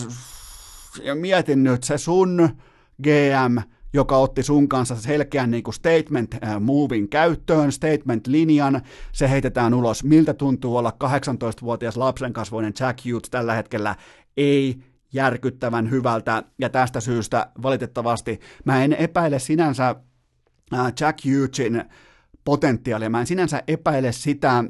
urheilijaa, joka siellä on mä epäilen hyvin voimakkaasti sitä, että onko hänestä haastamaan ja kaiken lisäksi myös voittamaan nämä uskomattomat öö, roskistulipalon aiheuttamat tieblokit ja nämä töyssyt, nämä piikkimatot hänen autonsa edessä, koska hän yrittää tällä hetkellä sitä mopoa käyntiin, se on vetänyt sellaisen oikein nelitahtikoneen silleen, käyntiin ja se yrittää körötellä sitä pitkin sitä New Jerseyn aivan sysipaskaa katua ja tämä organisaatio heittää siihen vähän, että siihen laitetaan eteen vaikka tota, lasipullo ja sitten sinne heitetään vaikka vähän jonkinnäköistä öljyläikkää niin kuin Mario Kartissa aikoinaan. Sitten vielä viimeisenä piikkimatto, kun sun oma GM lähtee ulos, joten tota, näistä syistä tältä pohjalta mä en lupaa, tai siis mä, mä mä en lupaa teille sitä, että tästä pojasta tulisi yhtään mitään. Itse asiassa mä näen erittäin paljon samaa kuin Baker Mayfieldistä. Isolla hypellä sisään, koko organisaatio sillä välin uusiksi ja kaikki käyrät kohti lattiaa. Ja tästä syystä mä uskallan valitettavasti, mä, ja tämä sisältää nyt erittäin suuren varoituksen, koska... Öö, ei näistä, vaan, näistä ei vaan nousta näistä haasteista, näistä ei vaan, sä et voi ottaa organisaation reppuselkää ja todeta, että okei, kaikki on hyvin, koska kaikki on ihan päin persettä, näistä ei vaan tulla läpi, joten tästä syystä mä uskallan povata teille, että Jack Hughes ei tule koskaan saavuttamaan sitä potentiaalia, ja täten hän myös tulee olemaan ykköspikkilevelillä ehdoton floppi. Keskiviikon urheilukääst, kun hieman hitaampikin ymmärtää, että tämäkin viikko sujahti keskelle lahjetta. Mutta nyt sitten kaikki äärimmäisen tarkkana, koska sulla, just sulla rakas kummikuuntelija, sulla ei ole varaa floppaamiseen, koska tämä on kaupallinen tiedote ja tämän tarjoaa Oshi urheilujuoma, koska Seliäkki on nyt lähtenyt kohti taivasta. Tätä tulipalloa ei voi enää pysäyttää. Te ootte ottanut Oshiin vastaan aivan fantastisella tavalla, joten pitäkää sama linja ja kertokaa kaverillekin, että älkää ostako sitä. Älkää nyt Herran Jumala käyttäkö vähäisiä ropojanne siihen pienen pienempään vastaavaan tuotteeseen, kun Oshissa on ihan kunnolla juotavaa. Jos sulla vaikka, sanotaan, että sulla on vaikka käynyt sellainen tilanne, että perjantain ja ennen kaikkea lauantain vahvan tällaisen niin kuin iltakautta yösuorittamisen jälkeen, niin sulla alkaa tuntua sunnuntai-aamuna, että nyt ei oikein niin kuin elimistö lähde käyntiin, niin ota siihenkin tilanteeseen kenties vähän Oshita alle, koska te olette antanut pitkän linjan raportteja tässä vaiheessa, kuinka se on teidän sunnuntaiden, kaikki varmasti ymmärtää mistä on kyse, se on teidän sunnuntaiden pelastus, joten valitkaa tekin osi ja koko urheilukästi varmaan ihmettelette, että miten urheilukästi jaksaa, miten tämä jaksaa painaa viikosta toiseen, jaksosta, jaksosta toiseen, miten taso on koko ajan, no urheilukästi omilla mittareilla verrattain korkealla, niin se johtuu siitä, että mulla on koko ajan osita, mä juon koko ajan osita, tässä ohjeessa mulla on aina, kun mä teen yhden jakson, mulla on yksi sininen iso pullo oshiita, joten valkkaa säkin älä mene minkään normipillin mukaisesti, vaan mene sinne kauppaan, katso siihen hyllyyn, juomahylly, aha tossa, ja etsi se pullo, missä on kyljessä Robert Lewandowski. Se ei ole vaikea haaste, ja mikä parasta just nyt, just tällä hetkellä ympäri Suomen, Oshit, mittavissa alennuksissa, eli käykää hakemassa omanne pois, kertokaa inboxiin, että mitä tykkäsitte, valitkaa värinne ihan itse, mä suosin itse sinistä, mutta keksikää jot, hakekaa, löytäkää oma suosikkinne, ne on todella hyviä, tulee jotenkin sellainen niin kuin fressi, ulospäin suuntautunut, sellainen tämäkin jaksaa, koska Tämähän on siis aivan saatanan nolo ammatti olla podcasteja. Mietti, ollaan ihan rehellisiä. Me oltiin äskenkin, me oltiin erittäin rehellisiä tuossa NHL-osiossa siitä, että minkälaiset jääkiekosta, niin onhan täyt helvetin noloa puhua yksin täällä vaatekomerossa, joten kun mä otan huikan oshiita, niin mulle tulee sellainen fiilis, että ainakin mä oon energinen, ainakin mä pystyn tekemään semmoisen jakson, että mä voin ihan vakavalla naamalla täysin vilpittömästi sitä myös teille kuuntelijoille suositella, ja samalla vilpittömyydellä mä voin myös suositella teille oshi urheilu juomaa. Urheilukääst! Aina posin kautta, eikä koskaan kenellekään, ei siis ikinä kenellekään nolla kautta vitosta. Tuottaja Kopen mystisessä Batmanin viitassa on tällä hetkellä sellainen autenttinen tuntuma, että tämän jakson jokainen segmentti kättelee toinen toistaan, eli tässä jaksossa on erittäin vahva ding ding ding, se sana tulee jälleen interkontekstiaalisuus, toi on teidän suosikkisana, joten heitetään se tohon pikkuporkkanana teille kaikille, mutta Devilsin tapauksessa käydään nopeasti vielä siinä, mitä siellä tapahtuu, mitä tehdään usein joukkueurheilussa, pelottavan usein siihen, että nämä, äh, kuitenkin nämä niin kuin päävalmentajat, GM, nämä kaikki toimijat, ne on kertaalleen jo palkattu ja se päätös on jo tehty. Se suunta, se linja, se tavallaan koko palapelin rakennusprosessin ää, pohjapiirustus, se on valmis, se on tehty, suunta on tossa, mennään tonne, ne kuitenkin heitetään kaikki hiuksista helvettiin, olit kalju tai et, niin helvettiin lähdet, jos tapahtuu se, että omistaja päättää, että nyt muuten siivotaan talo. Se on aika yleistä joukkueurheilussa, että lähtee sitten kertalaakista ihan kaikki, alkaen presidentistä, alkaen GMstä, jatkuen päävalmentaja, jatkuen valmennustaffi, jatkuen vaikka hyökkäyksen koordinaattori, jatkuen miten tahansa, mutta se on se tilanne, kun siivotaan koko talo, tarkoittaa sitä, että lähtee ihan kaikki ne, jotka pitää minkäännäköistä päiväkohtaista opera- ö, operatiivisen vallankahvaa itsellään, ja nyt sitten yksilöurheilussa mun on ilo, oikeastaan ihan autenttinen ilo tulee sydämeen siitä, että mä pystyn teille tässä kohdin toteamaan, että Conor McGregor on tässä vuoden aikana, hän on siivonnut talon. Ei koko kalenterin aikana, eikä koko ajan kunniallisesti, mutta se miten hän nyt saapui julkisuuteen tuossa suurin piirtein kuukausi sitten, siitä on suurin piirtein puolitoista kuukautta aikaa, kun mä ennakoin teille hyvinkin selkeä sanaisesti, kun tuli julki tämä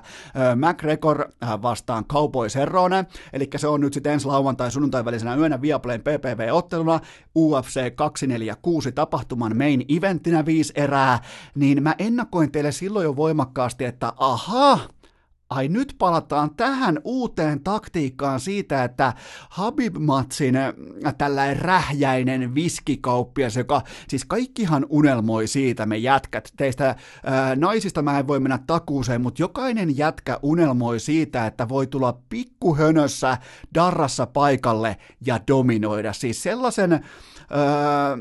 sellaisen niin kuin retoriikka, taktiikan valitsi Conor McGregor, joka oli siis säälittävän nolo. Se oli kar- karmiva PR-virheliike, se oli todella noloa katsottavaa sen sananvalinnat, kaikki se niinku myyntitaktiset mitä se tekee siis koko ajan. Älkää, älkää kuvitelko, että kyseessä on jotenkin niinku absoluuttinen idiootti, joka on suoraan tullut jostain Irlannin Kelan kassalta kohti maailman huippua. Se on siis huippuunsa viritetty rahantekokone, joka jatkuvasti etsii uusia reittejä, mikä myy, millä tavalla myy ja mikä on paras taktiikka myydä. Ja tämä Habib-ottelun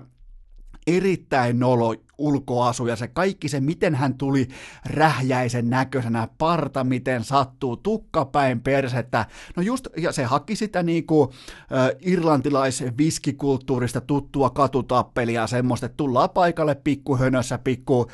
tuli vielä, muistatte varmaan ensimmäistä ehkä kolme-neljä sekuntia siitä ottelusta, kun se kävelee sellaisella äh, hyvin tutulla, ei se ei välttämättä ollut kuitenkaan se brändikävely, mutta se oli sellainen niinku irlantilaistyyppinen tappeluun meno, mitä vaikka Conan O'Brien aikoina ohjelmassa teki todella, todella usein. Jonnet ei muista, minä muistan edelleen, koska silloin oli aikoinaan sellainen TV-kanava kuin TV-TV, ihan Goat-tason materiaalia, melkein jopa muun TV-tason materiaalia, mutta nyt me nähdään tällä hetkellä erittäin fiksu, erittäin asiallisesti käyttäytyvä, käyttäytyvä fressi, ryhdikäs, älykkäitä segmenttejä jatkuvasti suustaan suoltava Conor McGregor, joka on kääntänyt, se on siivonnut talon. Se on siis, nyt mennään, että jälleen kerran on ilmeisesti palattu jossain määrin lähtöruutuun niiltä osin, että hän toteaa, että mä en välttämättä olekaan urheilijana ihan kuitenkaan mitään niin erikoista, että mä voisin jättää vaikka valmistautumisen puolitiehen kehohuollon kokonaan väliin, mä voisin ryypätä välissä, mä voisin käyttää mitä tahansa välissä, mä voisin koko ajan istua lentokoneessa aikavyöhykkeellä toiselle tuolta tonne, tuolta tonne, mennä heittelee kamaa ää, bussin ikkunoista läpi, lyö, lättyy jotain ää, tota, ää, lädiä jossain baarissa, se kaikki on helvetin noloa, se kaikki on helvetin typerää, ja mun ennuste silloin puolitoista kuukautta voitte käydä kuuntelemassa vanhoja jaksoja, oli se, että nyt kun vastaan asettuu perinteisten amerikkalaisten arvojen cowboy serone sieltä niin kuin Texasin sydänmailta, niin mitä haetaan? Mihin markkinaan McGregor tällä hetkellä iskee? Nimenomaan siihen, mitä cowboy edustaa, eli se aika standardinomainen amerikkalainen mieshenkilö, joka tekee kuluttajapäätöksiä kahdessa eri segmentissä, siinä, että ostaako hän viskiä vai ei, tai minkä ylipäätään alkoholin hän valitsee, jos hän valitsee, jos hän haluaa vaikka nauttia laadukkaasta tota, lauantai-illasta, ja sitten se, että nämä samat henkilöt, joilla on varaa ostaa viskiä, niillä on varaa ostaa sikareita, niillä on silloin varaa ostaa myös PPV-paketteja, joten McGregor, joka itse myös omistaa siivun tästä koko promootiosta, ei siis koko UFC-promootiosta, vaan aina kun hän ottelee, hän on myös siivulla, hän kantaa myös taloudellisen vastuun, ja hän on myös saamapuolella ainoana UFC-ottaja. Totta kai kaikki saa, kaikki saa vaikka jotain niinku erikoisbonuksia ja saa niinku mittavia mittavia ottelubonuksia niin kuin PPV-myyntiin liittyviä bonuksia, mutta kukaan heistä ei ole yrittäjänä itse mukana kantamassa ja splittaamassa sekä taakkaa että tulosta. Joten tota, McGregor teki tietoisen päätöksen siitä, että nyt lähdetään ihan uudenlaisella, laitetaan leuka rintaan, käydään parturissa, leikataan parta, palataan urheilijaksi, puhutaan urheiluarvoista, puhutaan vastustajan kunnioittamisesta, puhutaan siitä niin kuin perheidylliarvojen kunnioitat. Ja älkää, älkää menkö siihenkään lankaan McGregorin tapauksessa, koska mulla on ollut mulla kävi hirveä säkä, koska mä otin hänet seurantaa jo silloin vuonna 2013, kun hän otteli eka kertaa ikinä UFCssä, kun satuin menemään samalle ö, ottelutantereelle silloin UFC Tukholmassa, niin se jäi ikuisesti mieleen se hänen presensensä ja hänen valovoimansa, ja mä oon totta kai niin kuin todennäköisesti myös sinä ö, seurannut McGregoria erittäin tarkasti siitä päivästä alkaen, niin älkää menkö myöskään siihen vipuun, että tämä, mitä me nyt nähdään ja kuullaan, että tämä on absoluuttisesti aito McGregor, mutta mulla on kuitenkin sellainen Äh, mulla on sellainen etiäinen, tämä on nyt ihan mutuilua kotisohvalta, helvetin kaukaa näistä niinku tapahtumien polttopisteistä, mutta mulla on sellainen tuntuma, että tämä on kuitenkin lähempänä sitä aitoa McGregoria, joka brändäs itsensä rääväsuiseksi idiootiksi, joka tulee paikalle ja tyrmää jengiä ulos ekaan erään. Se oli kuitenkin se Aldo Matsin ja sen Aldo Matsin ekan, oliko se nyt 13 sekunnin tyrmäys, niin sehän käänsi ihan kaiken päälaelleen. Ja se jumalmoodi, kun iskee, kun rahaa tulee, kuitenkin kun, jos se olisi voittanut Mayweather Matsin, niin Forbes arvioi, että siitä tulee miljardin arvoinen brändi kokonaisvaltaisesti. Joten tota, jos ei sul tossa me pääsekasi, jos ei sul tossa helvetin mankelissa yksityisyrittäjänä, urheilijana, megatähtenä, yhtenä maailman tunnistetuimmista urheilijoista sillä hetkellä, jos ei sulme pää sekasi, niin se ei mene sit koskaan, ja sehän myös meni sekasi. Ei, mä en niinku, sitä mä en käytä aseena McGregoria vastaan, koska tuommoin ehkä 99,999 prosenttia maailman kansalaisista olisi siinä kohdin myös flipanneet. Se on ihan karu fakta, että kun sitä tulee sitä feimiä, rahaa, tulee kaikki, se tulee entourakea, tulee mitä tahansa, tulee sitä niinku narratiivin hallinnan pakkoa, tulee ovista ja ikkunoista ihan mielettömien tilipäivien kerran, niin totta kai se laittaa ukon flippaamaan, mutta mä uskon kuitenkin, että tämä käyttäytymisen malli ja tällainen niin kuin palaaminen sellaisen alkuperäisen kamppailuurheilijan öö, ideologiaan, tämä on hyvin lähellä ainakin sitä aidointa McGregoria. Tällä siis, niin kuin, te, te, ei pidäkään antaa tuolle mun arviolle mitään arvoa, mutta tämä on ihan rehellisesti mun mielipide, että nyt nähdään kuitenkin sellainen, joka ei joudu ylimyymään itseään jonain muuna, mitä hän välttämättä ei ole, ja tästä syystä mä pitkästä aikaa, koska silloin kaikki muistaa myös sen, että mähän kättelin McGregorin uran tuossa suurin piirtein vuosi sitten, mä totesin, että ok, tämä oli tässä, tämä oli uskomaton tulipallo, tämä oli sellainen supernova, mitä ei olla varmaan nähty Mike Tyson, ja mäkään ollut silloin näkemässä, siis en äh, niin kuin omakohtaisesti olin toki olemassa, mutta en ollut näkemässä, en ollut aistimassa, en ollut siinä live-tilanteessa niin kuin, äh, tuntemassa sitä äh, paineaaltoa, niin mä en myöskään voi kommentoida, niin tota,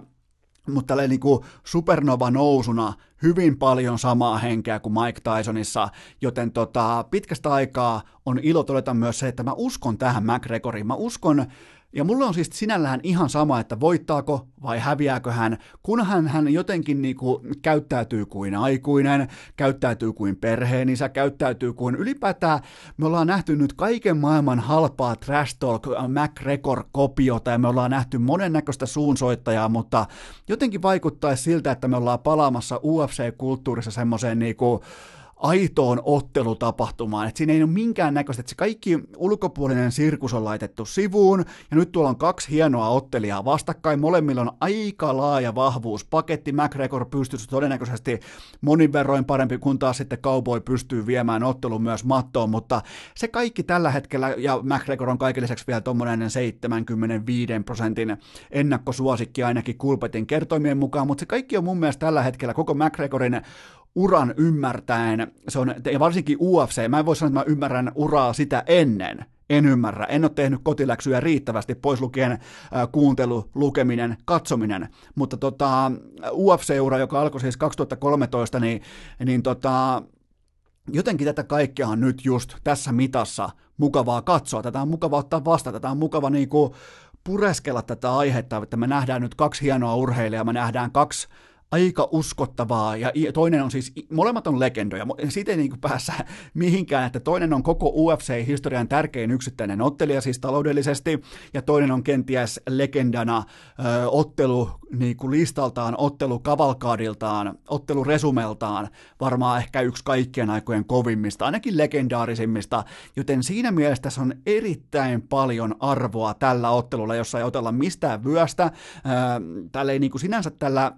eventillä on mitään magnituudia, paitsi se, että McGregor palaa häkkiin jälleen kerran aitona, oikeana urheilijana, ja mä toivon todella, että tämä kantaa nyt ottelupäivään saakka, koska mä en vieläkään, mä en vieläkään uskalla laittaa sormia ristiin tai oikeastaan niin kuin ottaa kynää pois paperista vielä sen tiimoilta, että McGregor olisi ihan täysin nyt aidoilla papereilla messissä, ja että hän pystyisi niin kuin pitämään tämän ryhdin, tämän fressiyden, mutta jos toi huippukunto on tota, mitä se on, jos toi oikeasti toi jätkä on tossa tikissä, missä se on, ja jos se fokus, ja nyt tullaan siihen, mikä tämä on valmistautuminen. Mä kuuntelin äh, ESPN, hän oli Ariel Helvanin vieraana. No ne on toki sellaisia erittäin hyvässä yhteistyössä tehtyjä haastatteluita, koska ESPN omistaa kaikki UFCn lähetysoikeudet, mutta siinä oli hyvin mielenkiintoinen osio, se oli se, että McGregor totesi jossain vaiheessa jälleen kerran come to Jesus momentti, sellainen, että hänellä ei riitä, niin hän totesi, että on pakko ottaa mallia niillä, niistä urheilijoista, joilla edelleen riittää. Siis se on, se on jännä tilanne, kun joillain vain tuntuu riittävän, niin kenestä se otti mallia? Se otti mallia LeBron Jamesista ja se otti mallia Cristiano Ronaldosta ja se totesi vaan tuossa haastattelussa, mikä oli mulle ihan totaalinen shokki, mutta ennen tätä rupeamaa, tämän niin kuin viimeisen vuoden oikeastaan rupeamaa, tätä grindia, mikä on varmaan ollut grindia ehkä viimeiset viisi kuukautta, kuusi kuukautta, neljä kuukautta, niin hän ei ole ottanut huikkaakaan alkoholia, vaikka hän itse sitä myy, ei siitäkään huolimatta. Laitoin ensimmäisen plussan listaan, ja toinen oli ennen kaikkea se, että äh, hän vertasi itseään siihen, että LeBron James käyttää joka ikinen vuosi puolitoista miljoonaa dollaria pelkästään huoltoon, palautumiseen, ruokavalioon, nukkumiseen, kaikkeen siihen, että on paras asiantuntemus käytössä silloin, kun sitä eniten urallaan tarvii, eli silloin, kun isä aika kolkuttaa ovea, sun pitää keksiä tapoja, miten sä harhautat sen, miten sä rasvaat sen ovenkahvan, että isä aika ei saa siitä kiinni. Joten McGregor tällä hetkellä on tehnyt samoja asioita, se on palkannut itselleen uuden tiimin, se on palkannut itselleen uutta, jos nyt ymmärsin oikein, oikein, jos nyt mitenkään ymmärsin oikein, niin hän on niin kuin vihdoin ymmärtänyt sen, että tässä maailmassa ei sittenkään, vaikka se pitkään näytti siltä, että hän pärjää yksin, mutta hän ei sittenkään pärjää, joten tästä syystä tämä otteluilta, lauantai- sunnuntai välinen yön, on todella, todella mielenkiintoinen nähdä, että jos tämä supertähti, jos, tää super, jos tässä, niinku, tässä supernovassa on vielä toinen lentorata, niin se tulee olemaan jotain äärimmäisen kovaa valuuttaa, koska mä kättelin jo vuosi sitten, mä totesin, että aha, kiitos, että tämä oli uskomaton ura, että kiitos Hänkemi ja, ja toi bisnesmies tulee pärjäämään, siis toi no, tulee nostamaan itsensä jonnekin niin kuin Forbesin listalle ihan kevyesti jatkossakin, mutta nyt on mielenkiintoinen nähdä tämä koko ajattelumallin malli muutos, jos tämä kaikki ei olekaan mystisen McGregorin valhetta, ja tällaista niin kuin illuusiota, savuverhoa, jos tämä kaikki on aitoa, niin toi voi tehdä ihan mitä tahansa, koska se on ennenkin käynyt siellä. Ja tällä hetkellä se vaikuttaa myös tietävän, miten sinne pääsee, joten lauantai-sunnuntai välinen yö McGregor vastaa Cowboysen Rone.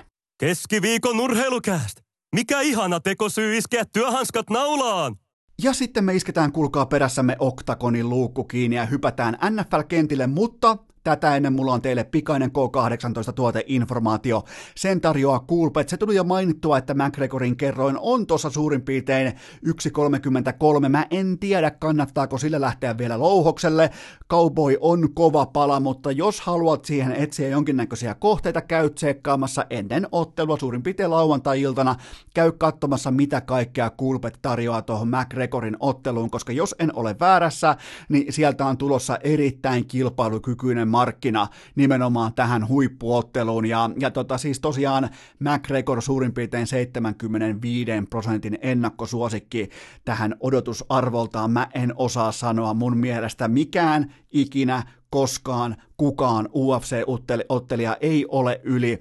75 pinnaa, ei ainakaan yli 80 pinnaa, joten tota, jos tykkäät kauboista, jos tykkäät Serronesta, jos tykkäät siitä, että irlantilainen moottoriturpa vielä kerralla antaa lattiaan, niin tota, kyllä toi kauboinkin, jos aita oikein pohtimaan, niin kyllähän toi kauboin kerroin, se näyttää aika isolta, mutta se itse tuoteinformaatio. Se on se, että tänään on keskiviikko, tarkoittaa sitä, että kello 12 alkaa, ja tällä viikolla se myös alkaa toisin kuin viime viikolla. Se oli my bad, mun pahan, nostan käden pystyyn, mun virhe. Viime viikolla kerroinpäällikkö oli vielä, se oli vilttiketjussa, se otti bye weekin tohon kohtaan, mutta nyt se palaa entistä ehompana. Eli kello 12 alkaen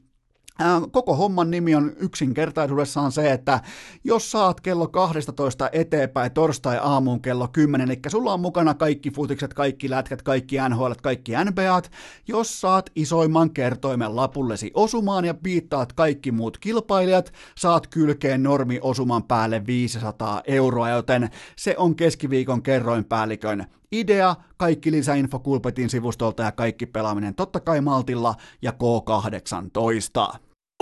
Urheilukääst! Ei aina paras, mutta joka ikinen kerta ilmainen! Mä voin taata ja todeta ihan auringon varmuudella, että mä en ollut siinä tilanteessa yksin, jossa me kirottiin minä sinä todennäköisesti Russell Wilsonin säkkiä. Kello oli suurin piirtein maanantai-aamuna jotain ehkä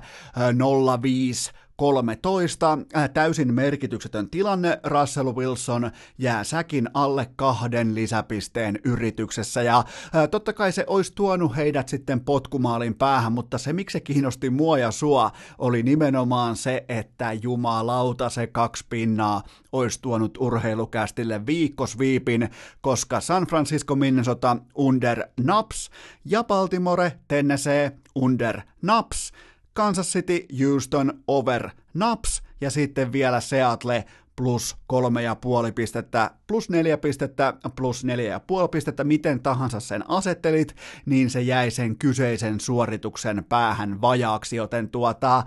se jäi vähän kaivertamaan, se jäi vähän kolkuttamaan, sieltä tulee nikkeli blitsi painaa suoraan Wilsonin grillistä sisään, mitään ei ollut tehtävissä, nämä on tällaisia ikuisia vedonlyöntiä, koska se on mielenkiintoista, menkää joskus, jos harrastatte vedonlyöntiä tai ylipäätään olette yli 21-vuotiaita, niin menkää joskus ihmeessä tutustumaan Las Vegasissa ää, tällaiseen isoon otteluiltaan, kun on vaikka jättimäisiä nfl matchappeja niin te tuutte tottumaan siihen, miten ihmiset kannustaa väärissä tilanteissa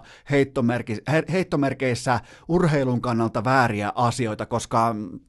Vedonlyöjillä on ihan oma kaavansa, missä tilanteessa pitää toivoa polven maahanottoa, missä tilanteessa pitää toivoa rajasta ulos juoksemista, missä tilanteessa pitää toivoa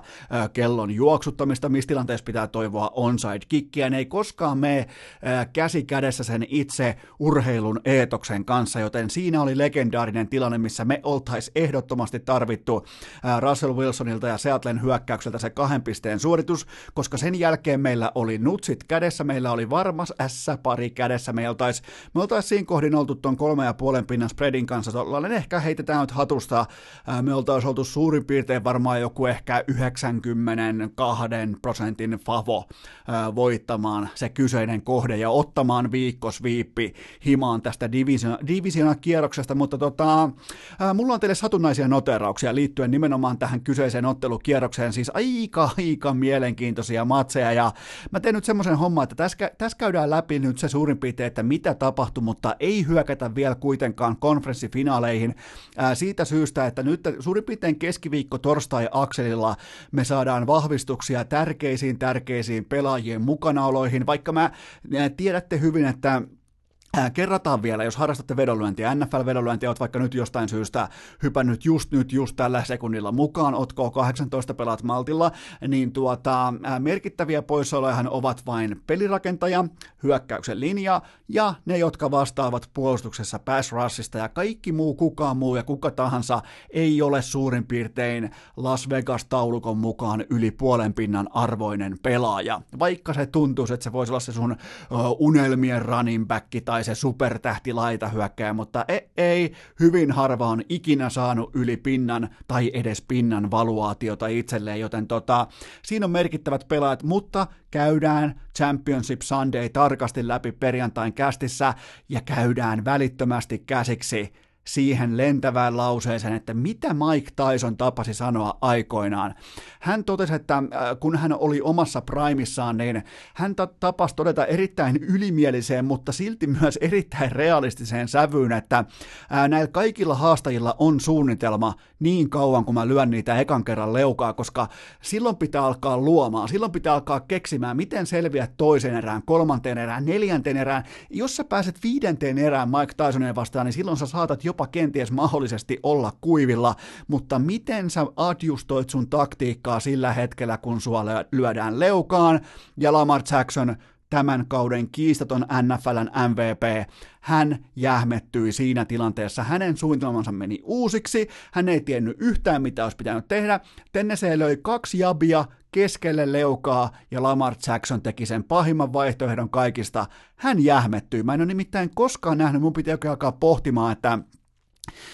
onko mä ikinä nähnyt NFLn MVPtä noin pahasti oman mukavuusalueensa ulkopuolella, ja vastaus on, että en ole. Ja tota, hän siis menetti pallon yhteensä seitsemän kertaa. Nyt sä voit miettiä, että ei siellä ollut lukemaa seitsemän, mutta mä lasken tähän yhteen sekä ne oikeat menetykset, mitkä lukee myös tilastoissa, kolme kappaletta, syötön katkoja, ja sitten tietenkin nämä neljä missattua Ford Downia, josta mä laitan kaksi yksinomaan pelkästään Lamar Jacksonin piikkiin. Joten hän ei toimittanut siinä tilanteessa, kun millään oli yhtään mitään merkitystä. Hän jähmettyi ja samaan kategoriaan mä vedän myös päävalmentaja John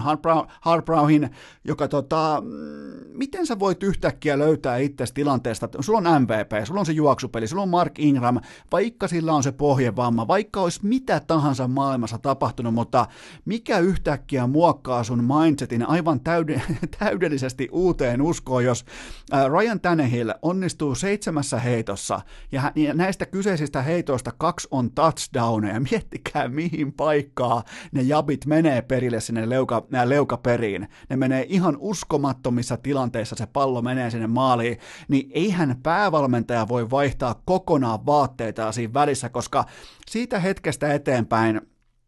Baltimore Ravens – joka on juoksuidentiteetin oikein niin kuin tyyssian asukki, oikein juoksua, juoksua, juoksua, me juostaan, tehkää muut mitä haluatte, olkaa Airraidia, olkaa West Coastia, mitä tahansa, me juostaan, juostaan, juostaan, ja ne heitti palloa tuossa ottelussa 59 kertaa. Mä kysyn teiltä, mikä yhdistää tällä kaudella Baltimore Ravensin voittopelejä, niitä on yhteensä 14 kappaletta, no niitä yhdistää juoksupeli ja se, että Lamar Jackson heittää palloa suurin piirtein 20 kertaa, mikä yhdistää yhdistää Baltimoren kolmea tappiota tällä kaudella? Kyllä vain oikea vastaus, ding ding ding. Lamar heitti vähintään 34 kertaa palloa, mutta että sä heität 59 kertaa palloa, sä olet juokseva pelirakentaja, joka pystyy, ja siis ne tilastot on ihan älyttömiä silti, vaikka kaikki meni päin persettä, hän oli jähmettynyt, hän oli mukavuusalueensa ulkopuolella, hän oli ehkä vähän jopa poloinen, vähän tuli, tuliko teille muuten sellainen äh, orastava jopa niinku,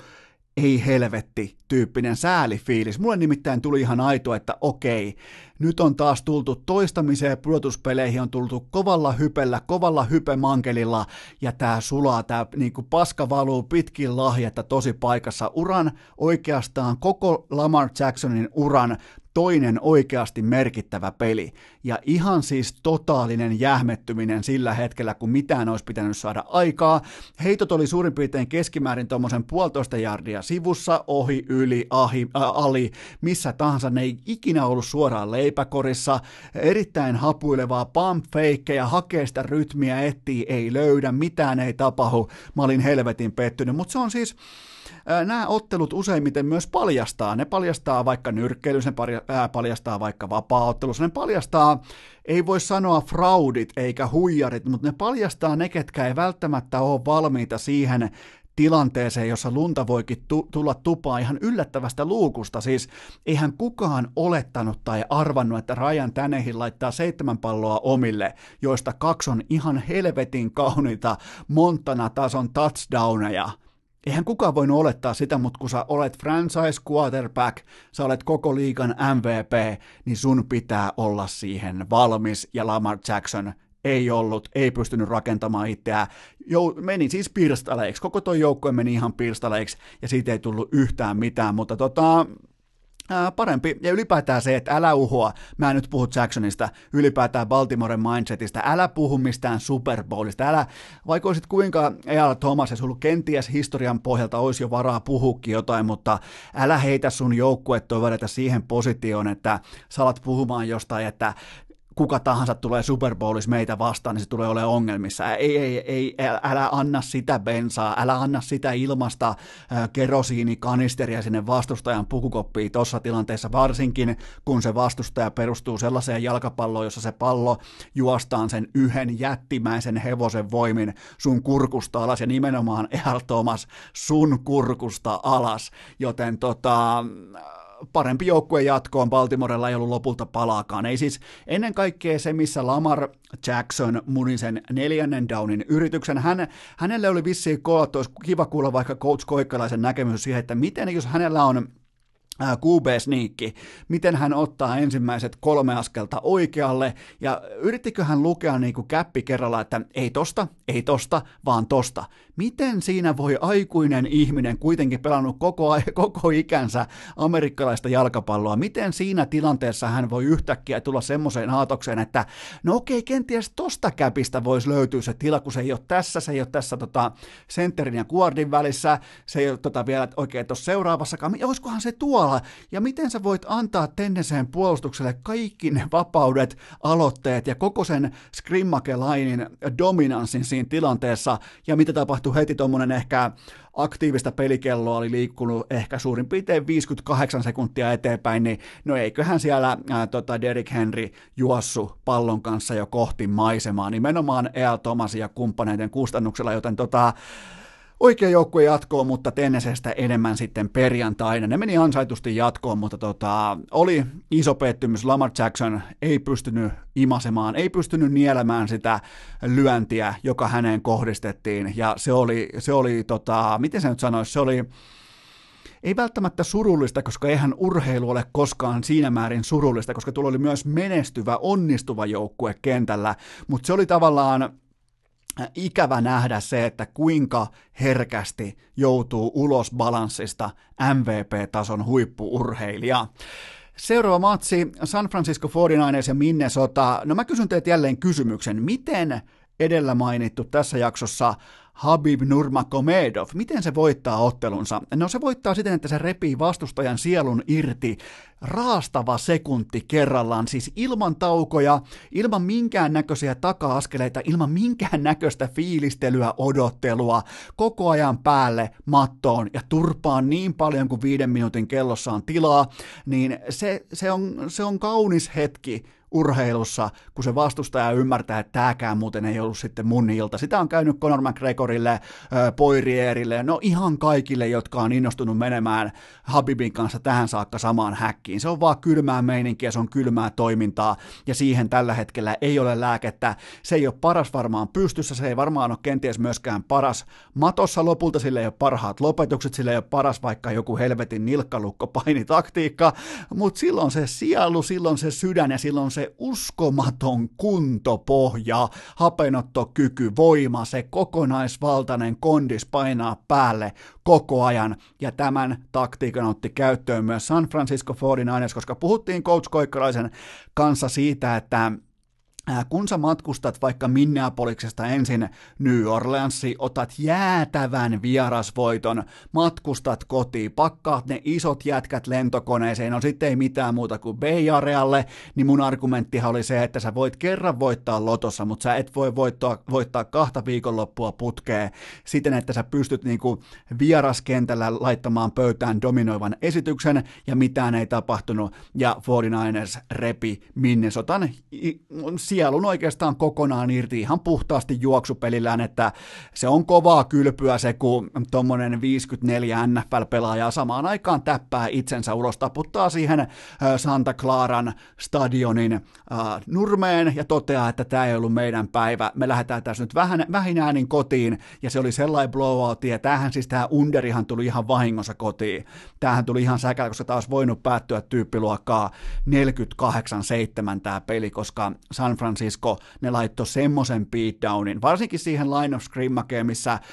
heidän puolustuksen puolella Nick Bosa ja kumppanit, ne dominoi ihan mennen tulle, ottiko kuusi säkkiä ja hyökkäyksen linja, nehän siis, sehän oli kiusaamista, se oli siis se oli huonokäytöksisten viiden amerikkalaisen jalkapallopelaajan tällainen niin kuin kiusausooppera, jossa tönitään Minnesota jätkiä ihan miten halutaan, aivan kammottava blowout, ja Mä en vielä mene siihen, mä, koska mä meinasin jo mennä siihen, mutta te voitte jättää jo pienen muistijäljen teidän korvan taakse, että mikä oli San Franciscon kannalta oleellista. No ensinnäkin se, että pornstar Jimmy G, Jimmy Garoppolo täysin koskemattomana, oikeastaan ilman minkäännäköistä tota, äh, tahraakaan, enkä nyt puhu mistään niinku, äh, pornotähtien äh, deittitahroista, vaan puhun siis, että ei, niinku, ei nurmikon jälkeäkään trikoissa täysin koskemattomana läpi koko iltapäivän. Samoin heidän tärkein hyökkäyssuunnan aseensa, George Kittle, ei minkään näköistä läsnäoloa, ei mitään vastuuta, koska ei tarvi. Ei tarvi ottaa, ei tarvi ulos mitata erittäin aikuismainen äh, tulokulma tähän otteluun valmennukselta, erittäin fiksua valmennusta, että mitä meidän tarvii tehdä, jotta me mennään siihen peliin, mikä on meille helvetin paljon tärkeämpi tällä samalla kentällä, joten mä kirjaan melkein jopa San Franciscolle ää, tästä ottelusta laadukkaan bye-viikon tai sparriviikon ää, täsmällisen suorituksen, ja se tulee täysin koskemattomana konferenssifinaaliin. Sitten vielä viimeinen ottelu, vai onko viimeinen, ei olekaan viimeinen, vaan toiseksi viimeinen, ja mä osa teistä vähän ehkä jopa laittoi mulle, ei nyt vihapostia, mutta sellaista niinku äh, kliinistä pohdintaa, että minkä ihmeen takia mä voin ottaa, koska mulla oli kaikki tieto käytettävissä niin kuin teilläkin, minkä takia mä haluan uida numeroita vastaan, ja mä valitsin tässä perjantain urheilukästissä nimenomaan Kansas City Chiefsin menemään AFCstä Super Bowliin, ja mulla on siihen kaksiosainen vastaus, ja se vastaus menee näin. Yksi, Patrick kaksi Mahomes. Me nähtiin nyt loistavalla tavalla se, että Houstonin pelirakentaja Deson Watson Clemsonista, se on ihan äh, kiistaton supertähti tohon sarjaan, mutta sen sijaan Patrick Mahomes on matkalla kaikkien aikojen suurimpien pelirakentajien joukkoon. Siellä, missä meillä on, äh, no en nyt lähde mihinkään nimiin, mutta koska ne vois mennä väärään järjestykseen joku jostain äh, kenties Denveristä tai San Franciscosta saattaisi suuttua, mutta Mahomes on menossa sellaiseen ihan täysin omaan kategoriansa. Se on menossa ton heittopelin osalta ihan just tasan omalle levelilleen, mihin kukaan ei tule mätsäämään seuraavaan kuuteen, seitsemän vuoteen, ei mitenkään, eikä missään olosuhteessa, joten tota, ää, seitsemän drivea putkeen, touchdown ja pisin drive kellotettuna, arvatkaa paljon, kyllä vain alle neljä minuuttia. Se niin kuin, aina sanotaan, että Salma ei voi iskeä samaan paikkaan kahdesti, mutta se iski seitsemän kertaa samalle endzoneille yhteen soittoon, pum pum pum, ei mitään, ei siis ei mitään epäselvyyttä. Ja, ää, ja se mikä on mielenkiintoista, ää, Houston yritti ja jopa onnistuikin olemaan oman elämänsä Mike Tyson tovin verran, mutta Patrick Mahomes totesi, että olipas hyviä lyöntejä, että saitte pari perilekkeä, että onneksi, onneksi olkoon hyvistä lyönneistä, se puhuu silleen jännästi se jätkä, ja, ja tota, se totesi, että no, katsotaan mitä mulla olisi arsenaalissa, ja se kaivaa sen koko saatanan Megamanin oikean kätensä esiin, ja se tykistön esiin alkaa ilmoittaa, että no missä vaiheessa teille alkaa riittämään, että jos mä laitan vaikka tuommoisen mä laitan vaikka 51 paunaa tauluun, niin missä kohtaa alkaa niin kuin Bill O'Brieninkin toi leukakuoppa alkaa täyttyä tästä iltapäivästä, joten tota, aivan helvetin kova suoritus ja, ja tota, mun on vielä pakko palata siihen, että milloin mä oikeastaan kylvin uskon tähän äh, hyvin valvennettuun laadukkaaseen äh, Kansas City Chiefsin joukkueeseen. Tämä kaikki on nyt helppo sanoa, mutta mullahan on kaikkia ihmeellisiä. Mä aina haluan nähdä se, että miten franchise-pelaajat kohtelee muuta joukkuetta. Ja tässä mä annan myös niin kuin Lamar Jacksonille, mä annan täydet pisteet. Ei ole koskaan asettanut itseään muiden yläpuolelle. On aina ollut se suuri johtava pelaaja tuossa äh, Baltimoren joukkueessa, mutta Patrick Mahomes. Mä laitoin silloin jättimäisen plussan mun urheilukästin suureen NFL-vihkoseen, kun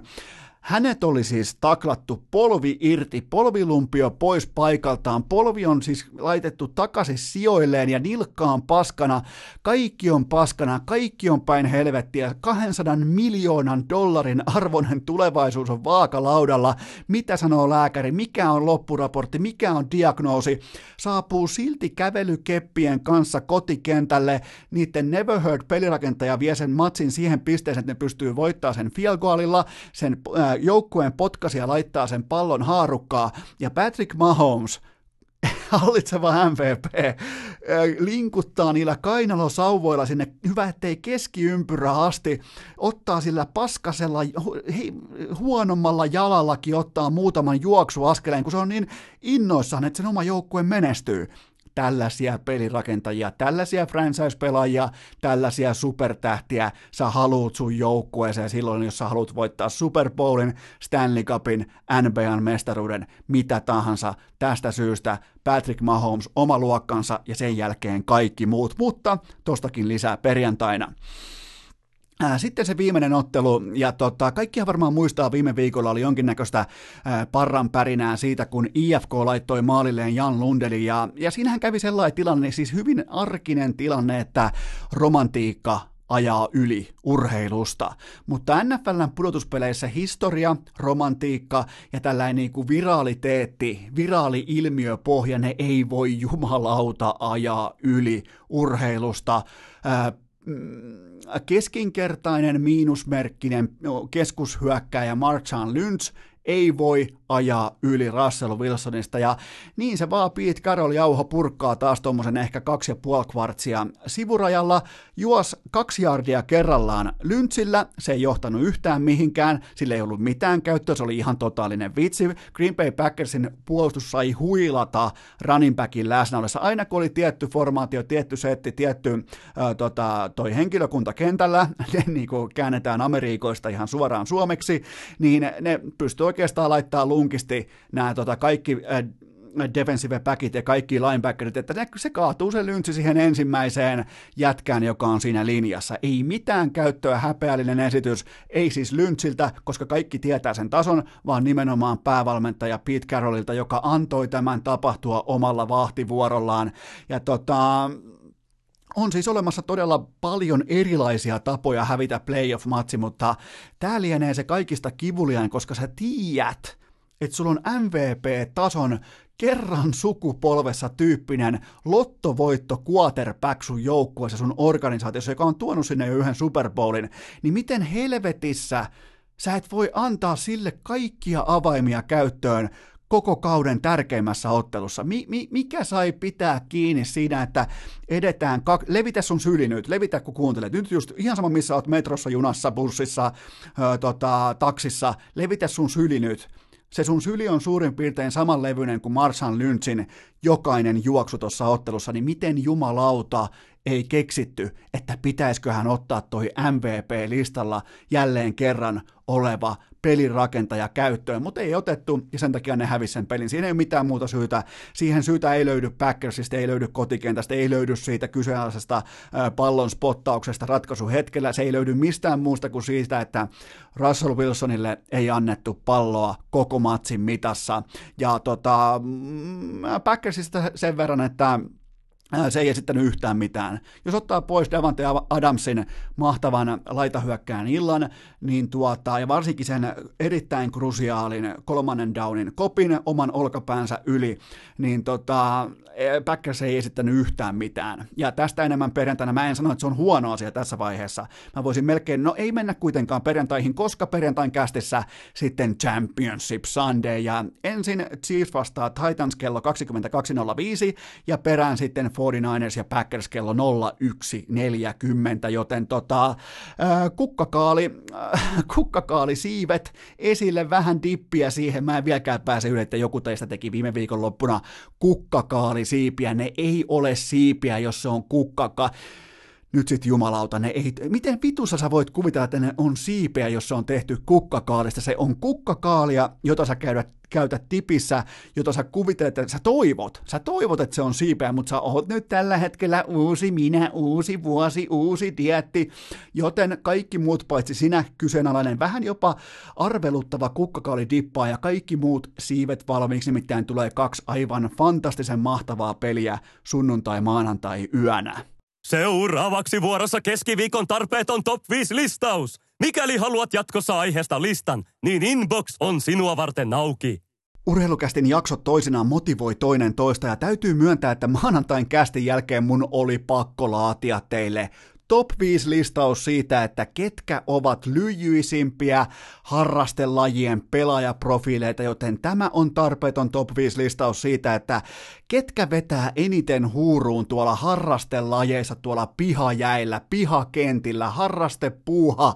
peleissä, missä kenenkään ei pitäisi ottaa mitään tosissaan, mutta jotkut tulee sinne ja ne vetää ainakin omakohtaisesti mun subjektiivisella tasolla, ne vetää ihan totaali huuruun, joten nauttikaa tästä listasta. Jos löydätte itsenne, niin äh, tota, nauttikaa asemastanne, ootte päässyt mun ihon alle, lähdetään sijasta viisi.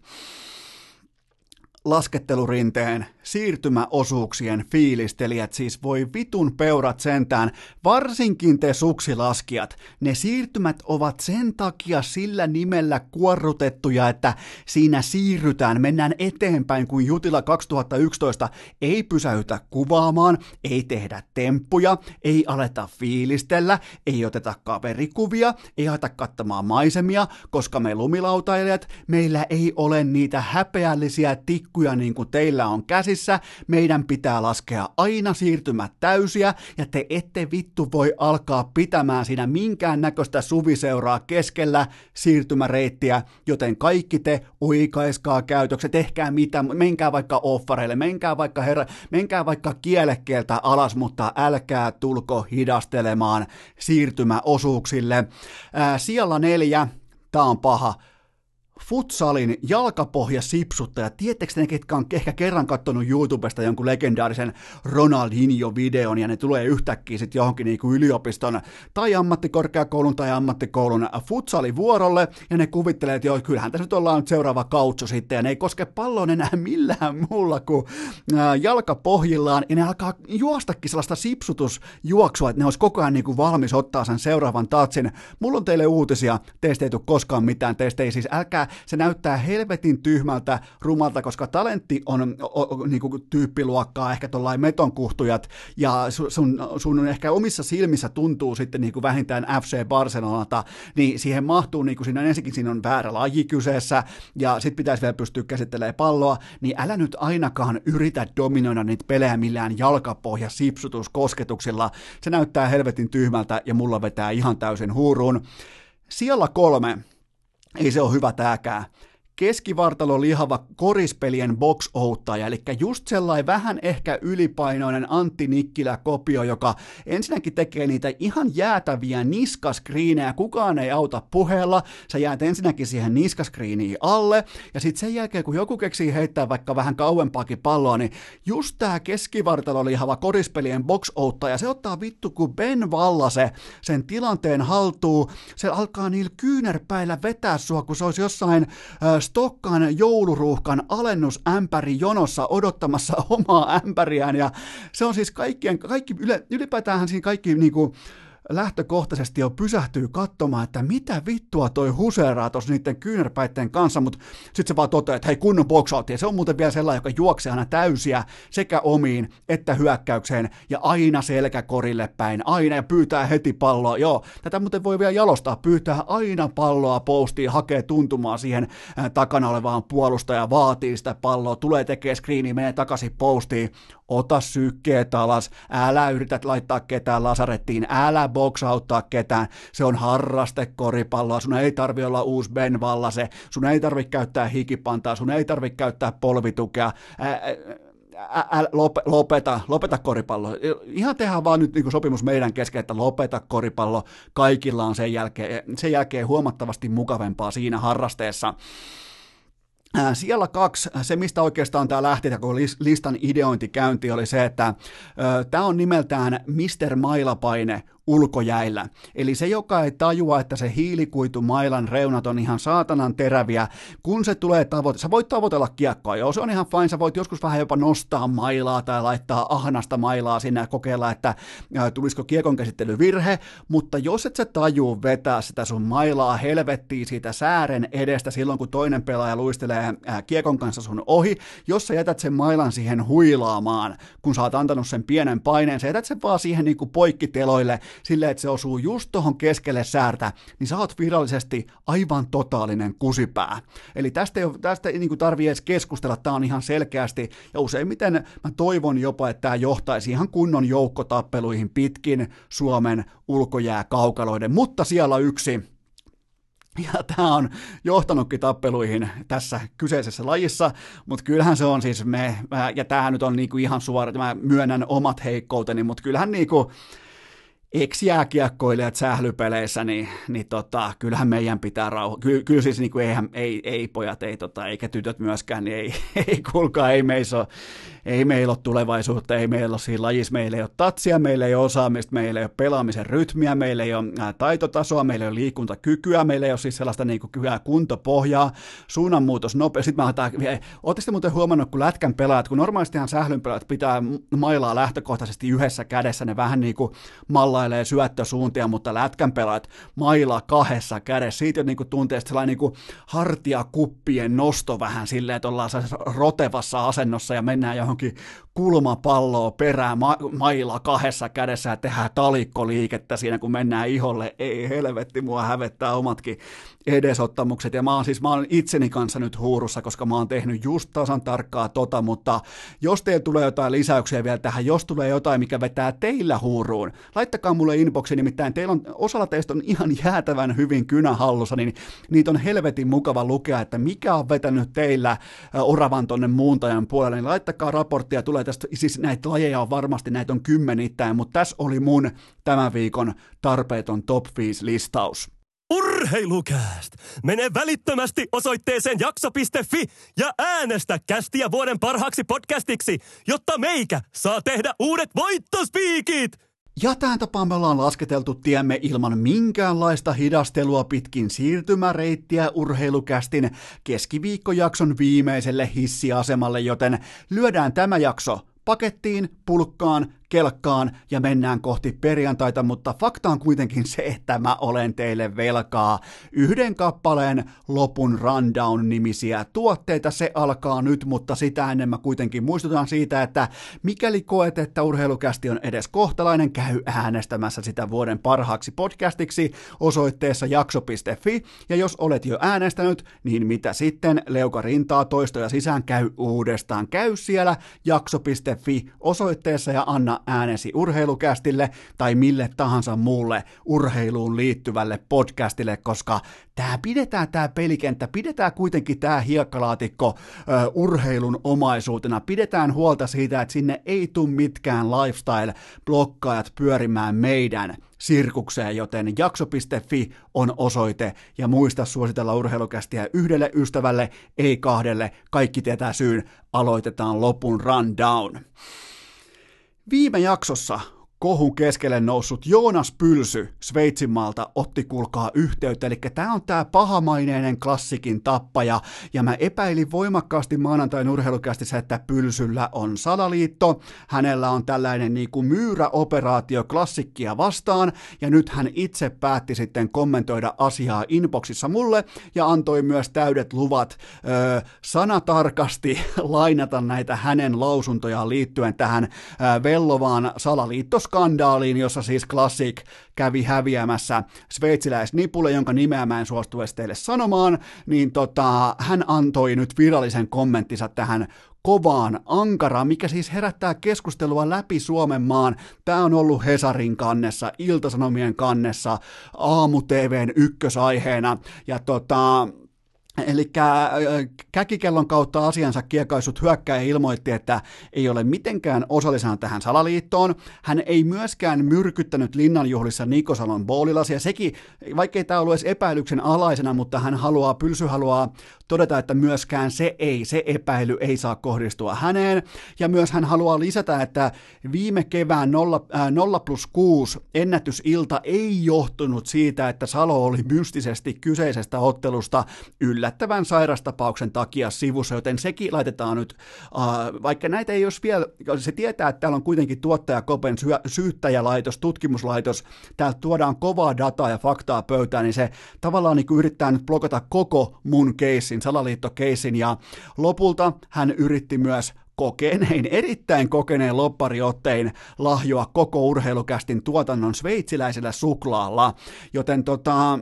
Niko Salo Ultras suhtautuu nähdynlaiseen kirjepommiin äärimmäisellä vakavuudella. Itse asiassa mulla on jopa antaa vetoomus herra tasavallan presidentille, että ensi kerralla kun teet linnanjuhlien, äh, linnanjuhlien kutsulistaa, kun Suomi voittaa jälleen kerran Niko Salon ja Sami Juhanssonin johdolla MM-kultaa, niin anna pylsylle hylsy. Siinä onkin muuten hyvä hashtag, pylsylle hylsy, mitä tulee linnanjuhlien kutsuihin, joten tota, pidetään tämä niinku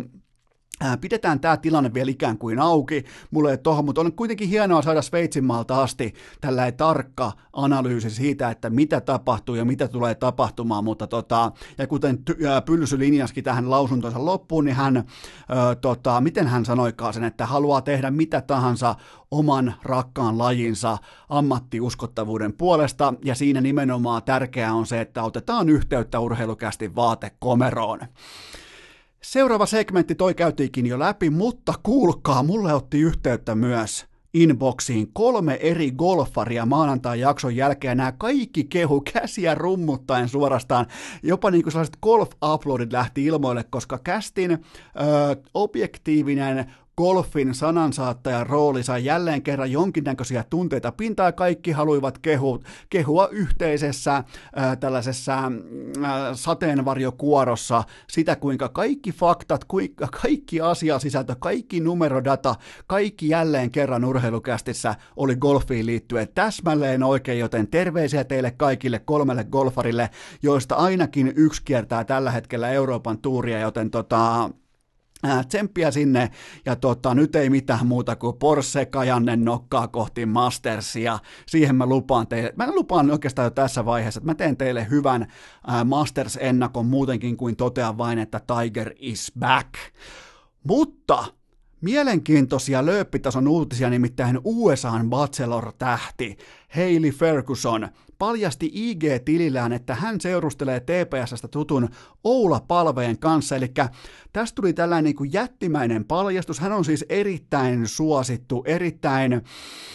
ei välttämättä pelkästään positiivisten uutisten ytimessä Jenkkimediassa, mutta tämä oli mulle ensin, ennen kaikkea ihan tuttu nimi, ja hän siis seurustelee Oula Palveen kanssa, joten onnittelut tästä tuoreesta paris, äh, onnittelut tuoreelle pariskunnalle tästä toistensa löytämisestä, ja vihdoinkin, kuulkaa rakkaat kummikuntelijat, vihdoinkin me odotettiin sitä, me varrottiin sitä, me janottiin sitä, mutta vihdoinkin meillä on tieto, meillä on tietopohja siitä, että minkä takia ja mitä käyttöä Oula-palveella nyt on Pohjois-Amerikassa, joten vihdoinkin tähän kysymykseen vastattiin. Se ei nimittäin se NHL-sopimus sitä ei meille kertonut, toi AHLn aivan pitkin vittuja vedetty kausi, sekään ei kerro sitä, mutta vihdoin meille tuli selväksi, mitä Oula-palve tekee Amerikoissa. FC Barcelona, se kertoi aika mukavasti tuohon, taisi olla kello nimittäin Suomen aikaa nolla 015, eli varttia yli 12 maanantai-tiistai yönä, kun FC Barcelona ilmoitti, että laitettiin coach ulos, Valverde lähtee nyt ulos, GG, kiva kun kävit, ja tota, tilalle tulee, en tiedä yhtään kuka, mutta se kuulostaa nimittäin, sen uuden päävalmentajan nimi kuulostaa ihan fitness-salaattiannokselta, jota et voi syödä ilman, että otat siitä Instagramiin kuvaa, ja mä voin nyt paljastaa teille, että se on ihan yksi kusen maku, se on yksi katalonialaisen kusen maku, että kuka tota coachia, tai kuka tota joukkuetta valmentaa niin kauan, koska toi menestys perustuu aivan täysin täysin yhteen muuttujaan, ja se on se, että onko Lionel Messillä tärkeissä oikeissa peleissä, ison magnituudin peleissä, onko hänellä loistoilta vai keskinkertainen ilta. Jos on keskinkertainen ilta, toi porukka ei voita ketään siellä maailman top mm, nelosessa, top kasissa, kunnes taas, jos sillä on se huippuilta, se Goat-tason ilta, toi menee Champions Leaguean mestaruuteen saakka, ja ihan sama, Onko siellä tämä fitness coachina, onko siellä Pep Guardiola, onko siellä minä, onko siellä sinä, sille ei ole mitään merkitystä. Toi on alusta loppuun viimeisen 15 vuotta vain ja ainoastaan Lionel Messin omistuksessa. Tähän väliin pesäpalloa ehkä vähän sokkina, mutta aiheena ei ole se, mitä Juha Puhtimäki on tai ei ole tehnyt, koska Lööpeissä on tällä hetkellä pelaaja nimeltä, en tiedä onko enää, taitaa olla nykyään pelijohtaja, sanotaan vaikka näin turvallisesti, että pelaajalegenda, nykyinen pesäpallovalmentaja Antti Vihtkari on nyt Lööpeissä ja hän on siis oikeudessa Kempeleen kirinimisen organisaation kanssa ja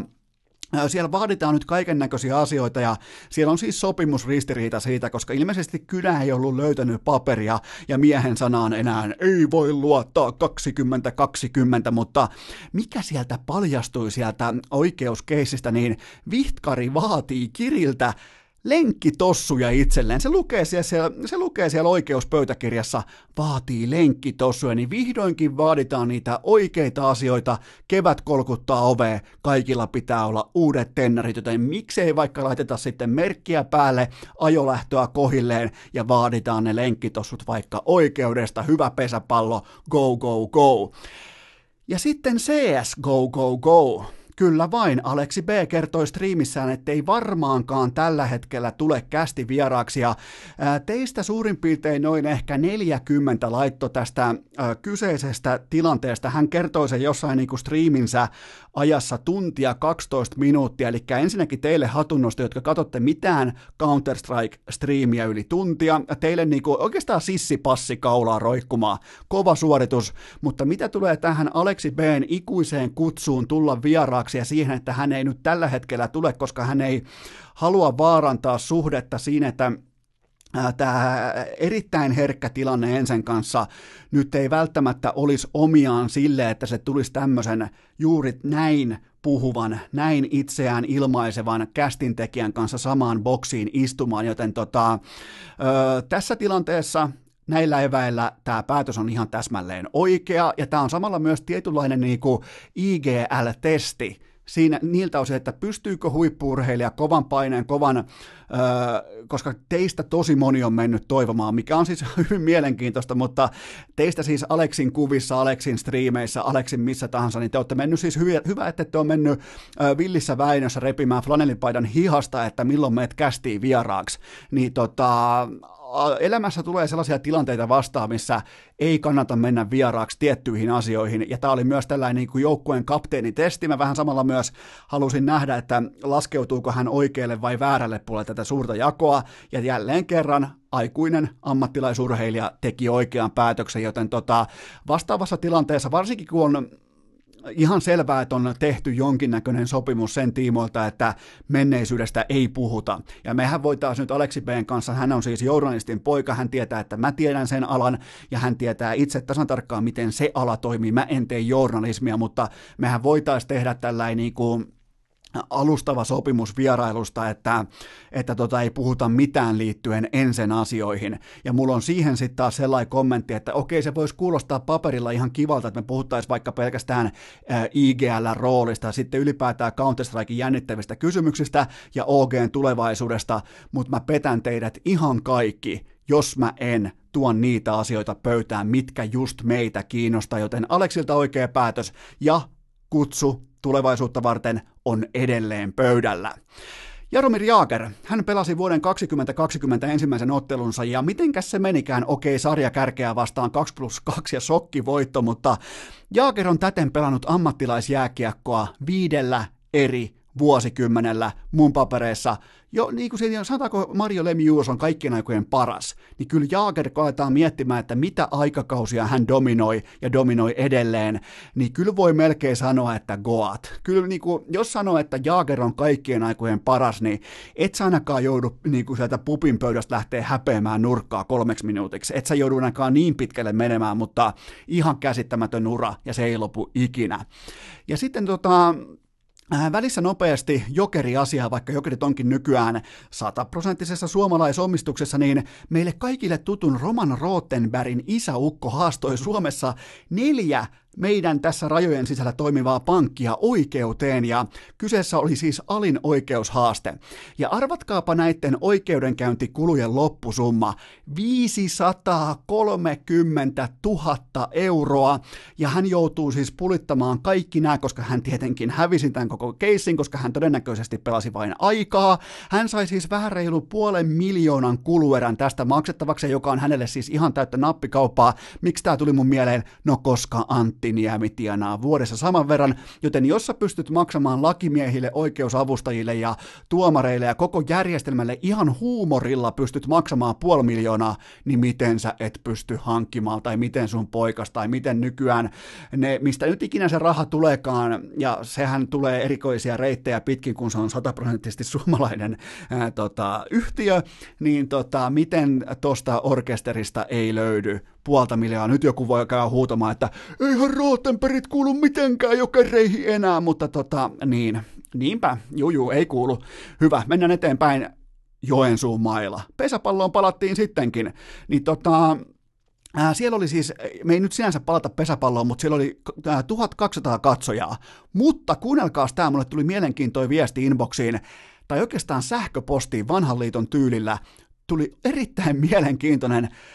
Helsingin sisäsuunnistuskilpailussa oli viikonloppuna 589 kilpailijaa, eli yli 500 ihmistä juos radan läpi, joka on rakennettu käytännössä Prisman varastoon. Sinne on kätketty jonkinnäköisiä rasteja. Mä kävin siis ihan tutkimassa, että mitä vittua nyt taas, rakas Suomen kansa. Niin sinne oli kätketty kaiken maailman rasteja pitkin erinäköisiä varastotiloja, öö, peltihalleja, kaikkia vastaavia tällaisia niin kuin, äh, kyhäilmiä, ja siellä ne juos ja ne leimas rasteja, meni eteenpäin rastilta rastille. Vaikutti muuten ihan helvetin hyvältä idealta, joten kyllä, kyllä suomalaiset liikkuu mielenkiintoisiin asioihin. Mutta sitten viimeisenä vielä joulun alla mainittu. Tämä on niin kuin jälkiraportti. Joulun alla mä mainitsin useamman harrastejoukkueen ympäri Suomen. Se oli mun joululahja kaikille kummikuuntelijoille, ennen kaikkea niille joukkueille. Mulla on teille positiivisia äh, EV Plus uutisia, koska SBS Graniitti sai boostin yleisömääränsä. Siellä tehtiin siis nyt yleisökartoitus siihen pisteeseen saakka, kun ne oli esillä urheilukästissä. Katsoja oli keskimäärin ottelua kohden kaksi, ja nyt viime ottelussa shokki numero, tämä saattaa yllättää teidät kaikki, mutta kyllä vain 200, 200 prosentin nousu, ja tällä hetkellä katsojia on neljä. Joten tota, ei liene mitenkään sattumaa, että tässä katsomo, katsoja vyöryn aikana Graniitti voitti molemmat kotipelinsä 3-2 ja 5-4 ja Mikko Chieffi Nurmen paluu ei jättänyt ketään kylmäksi ja Graniitin AV-erikoismiehet myös suorittivat tässä kohdin jo vuosikymmenen ensimmäisen kiviblokkinsa ja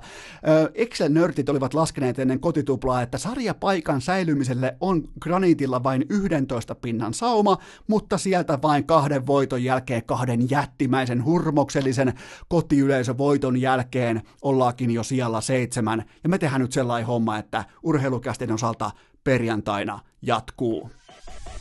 Ei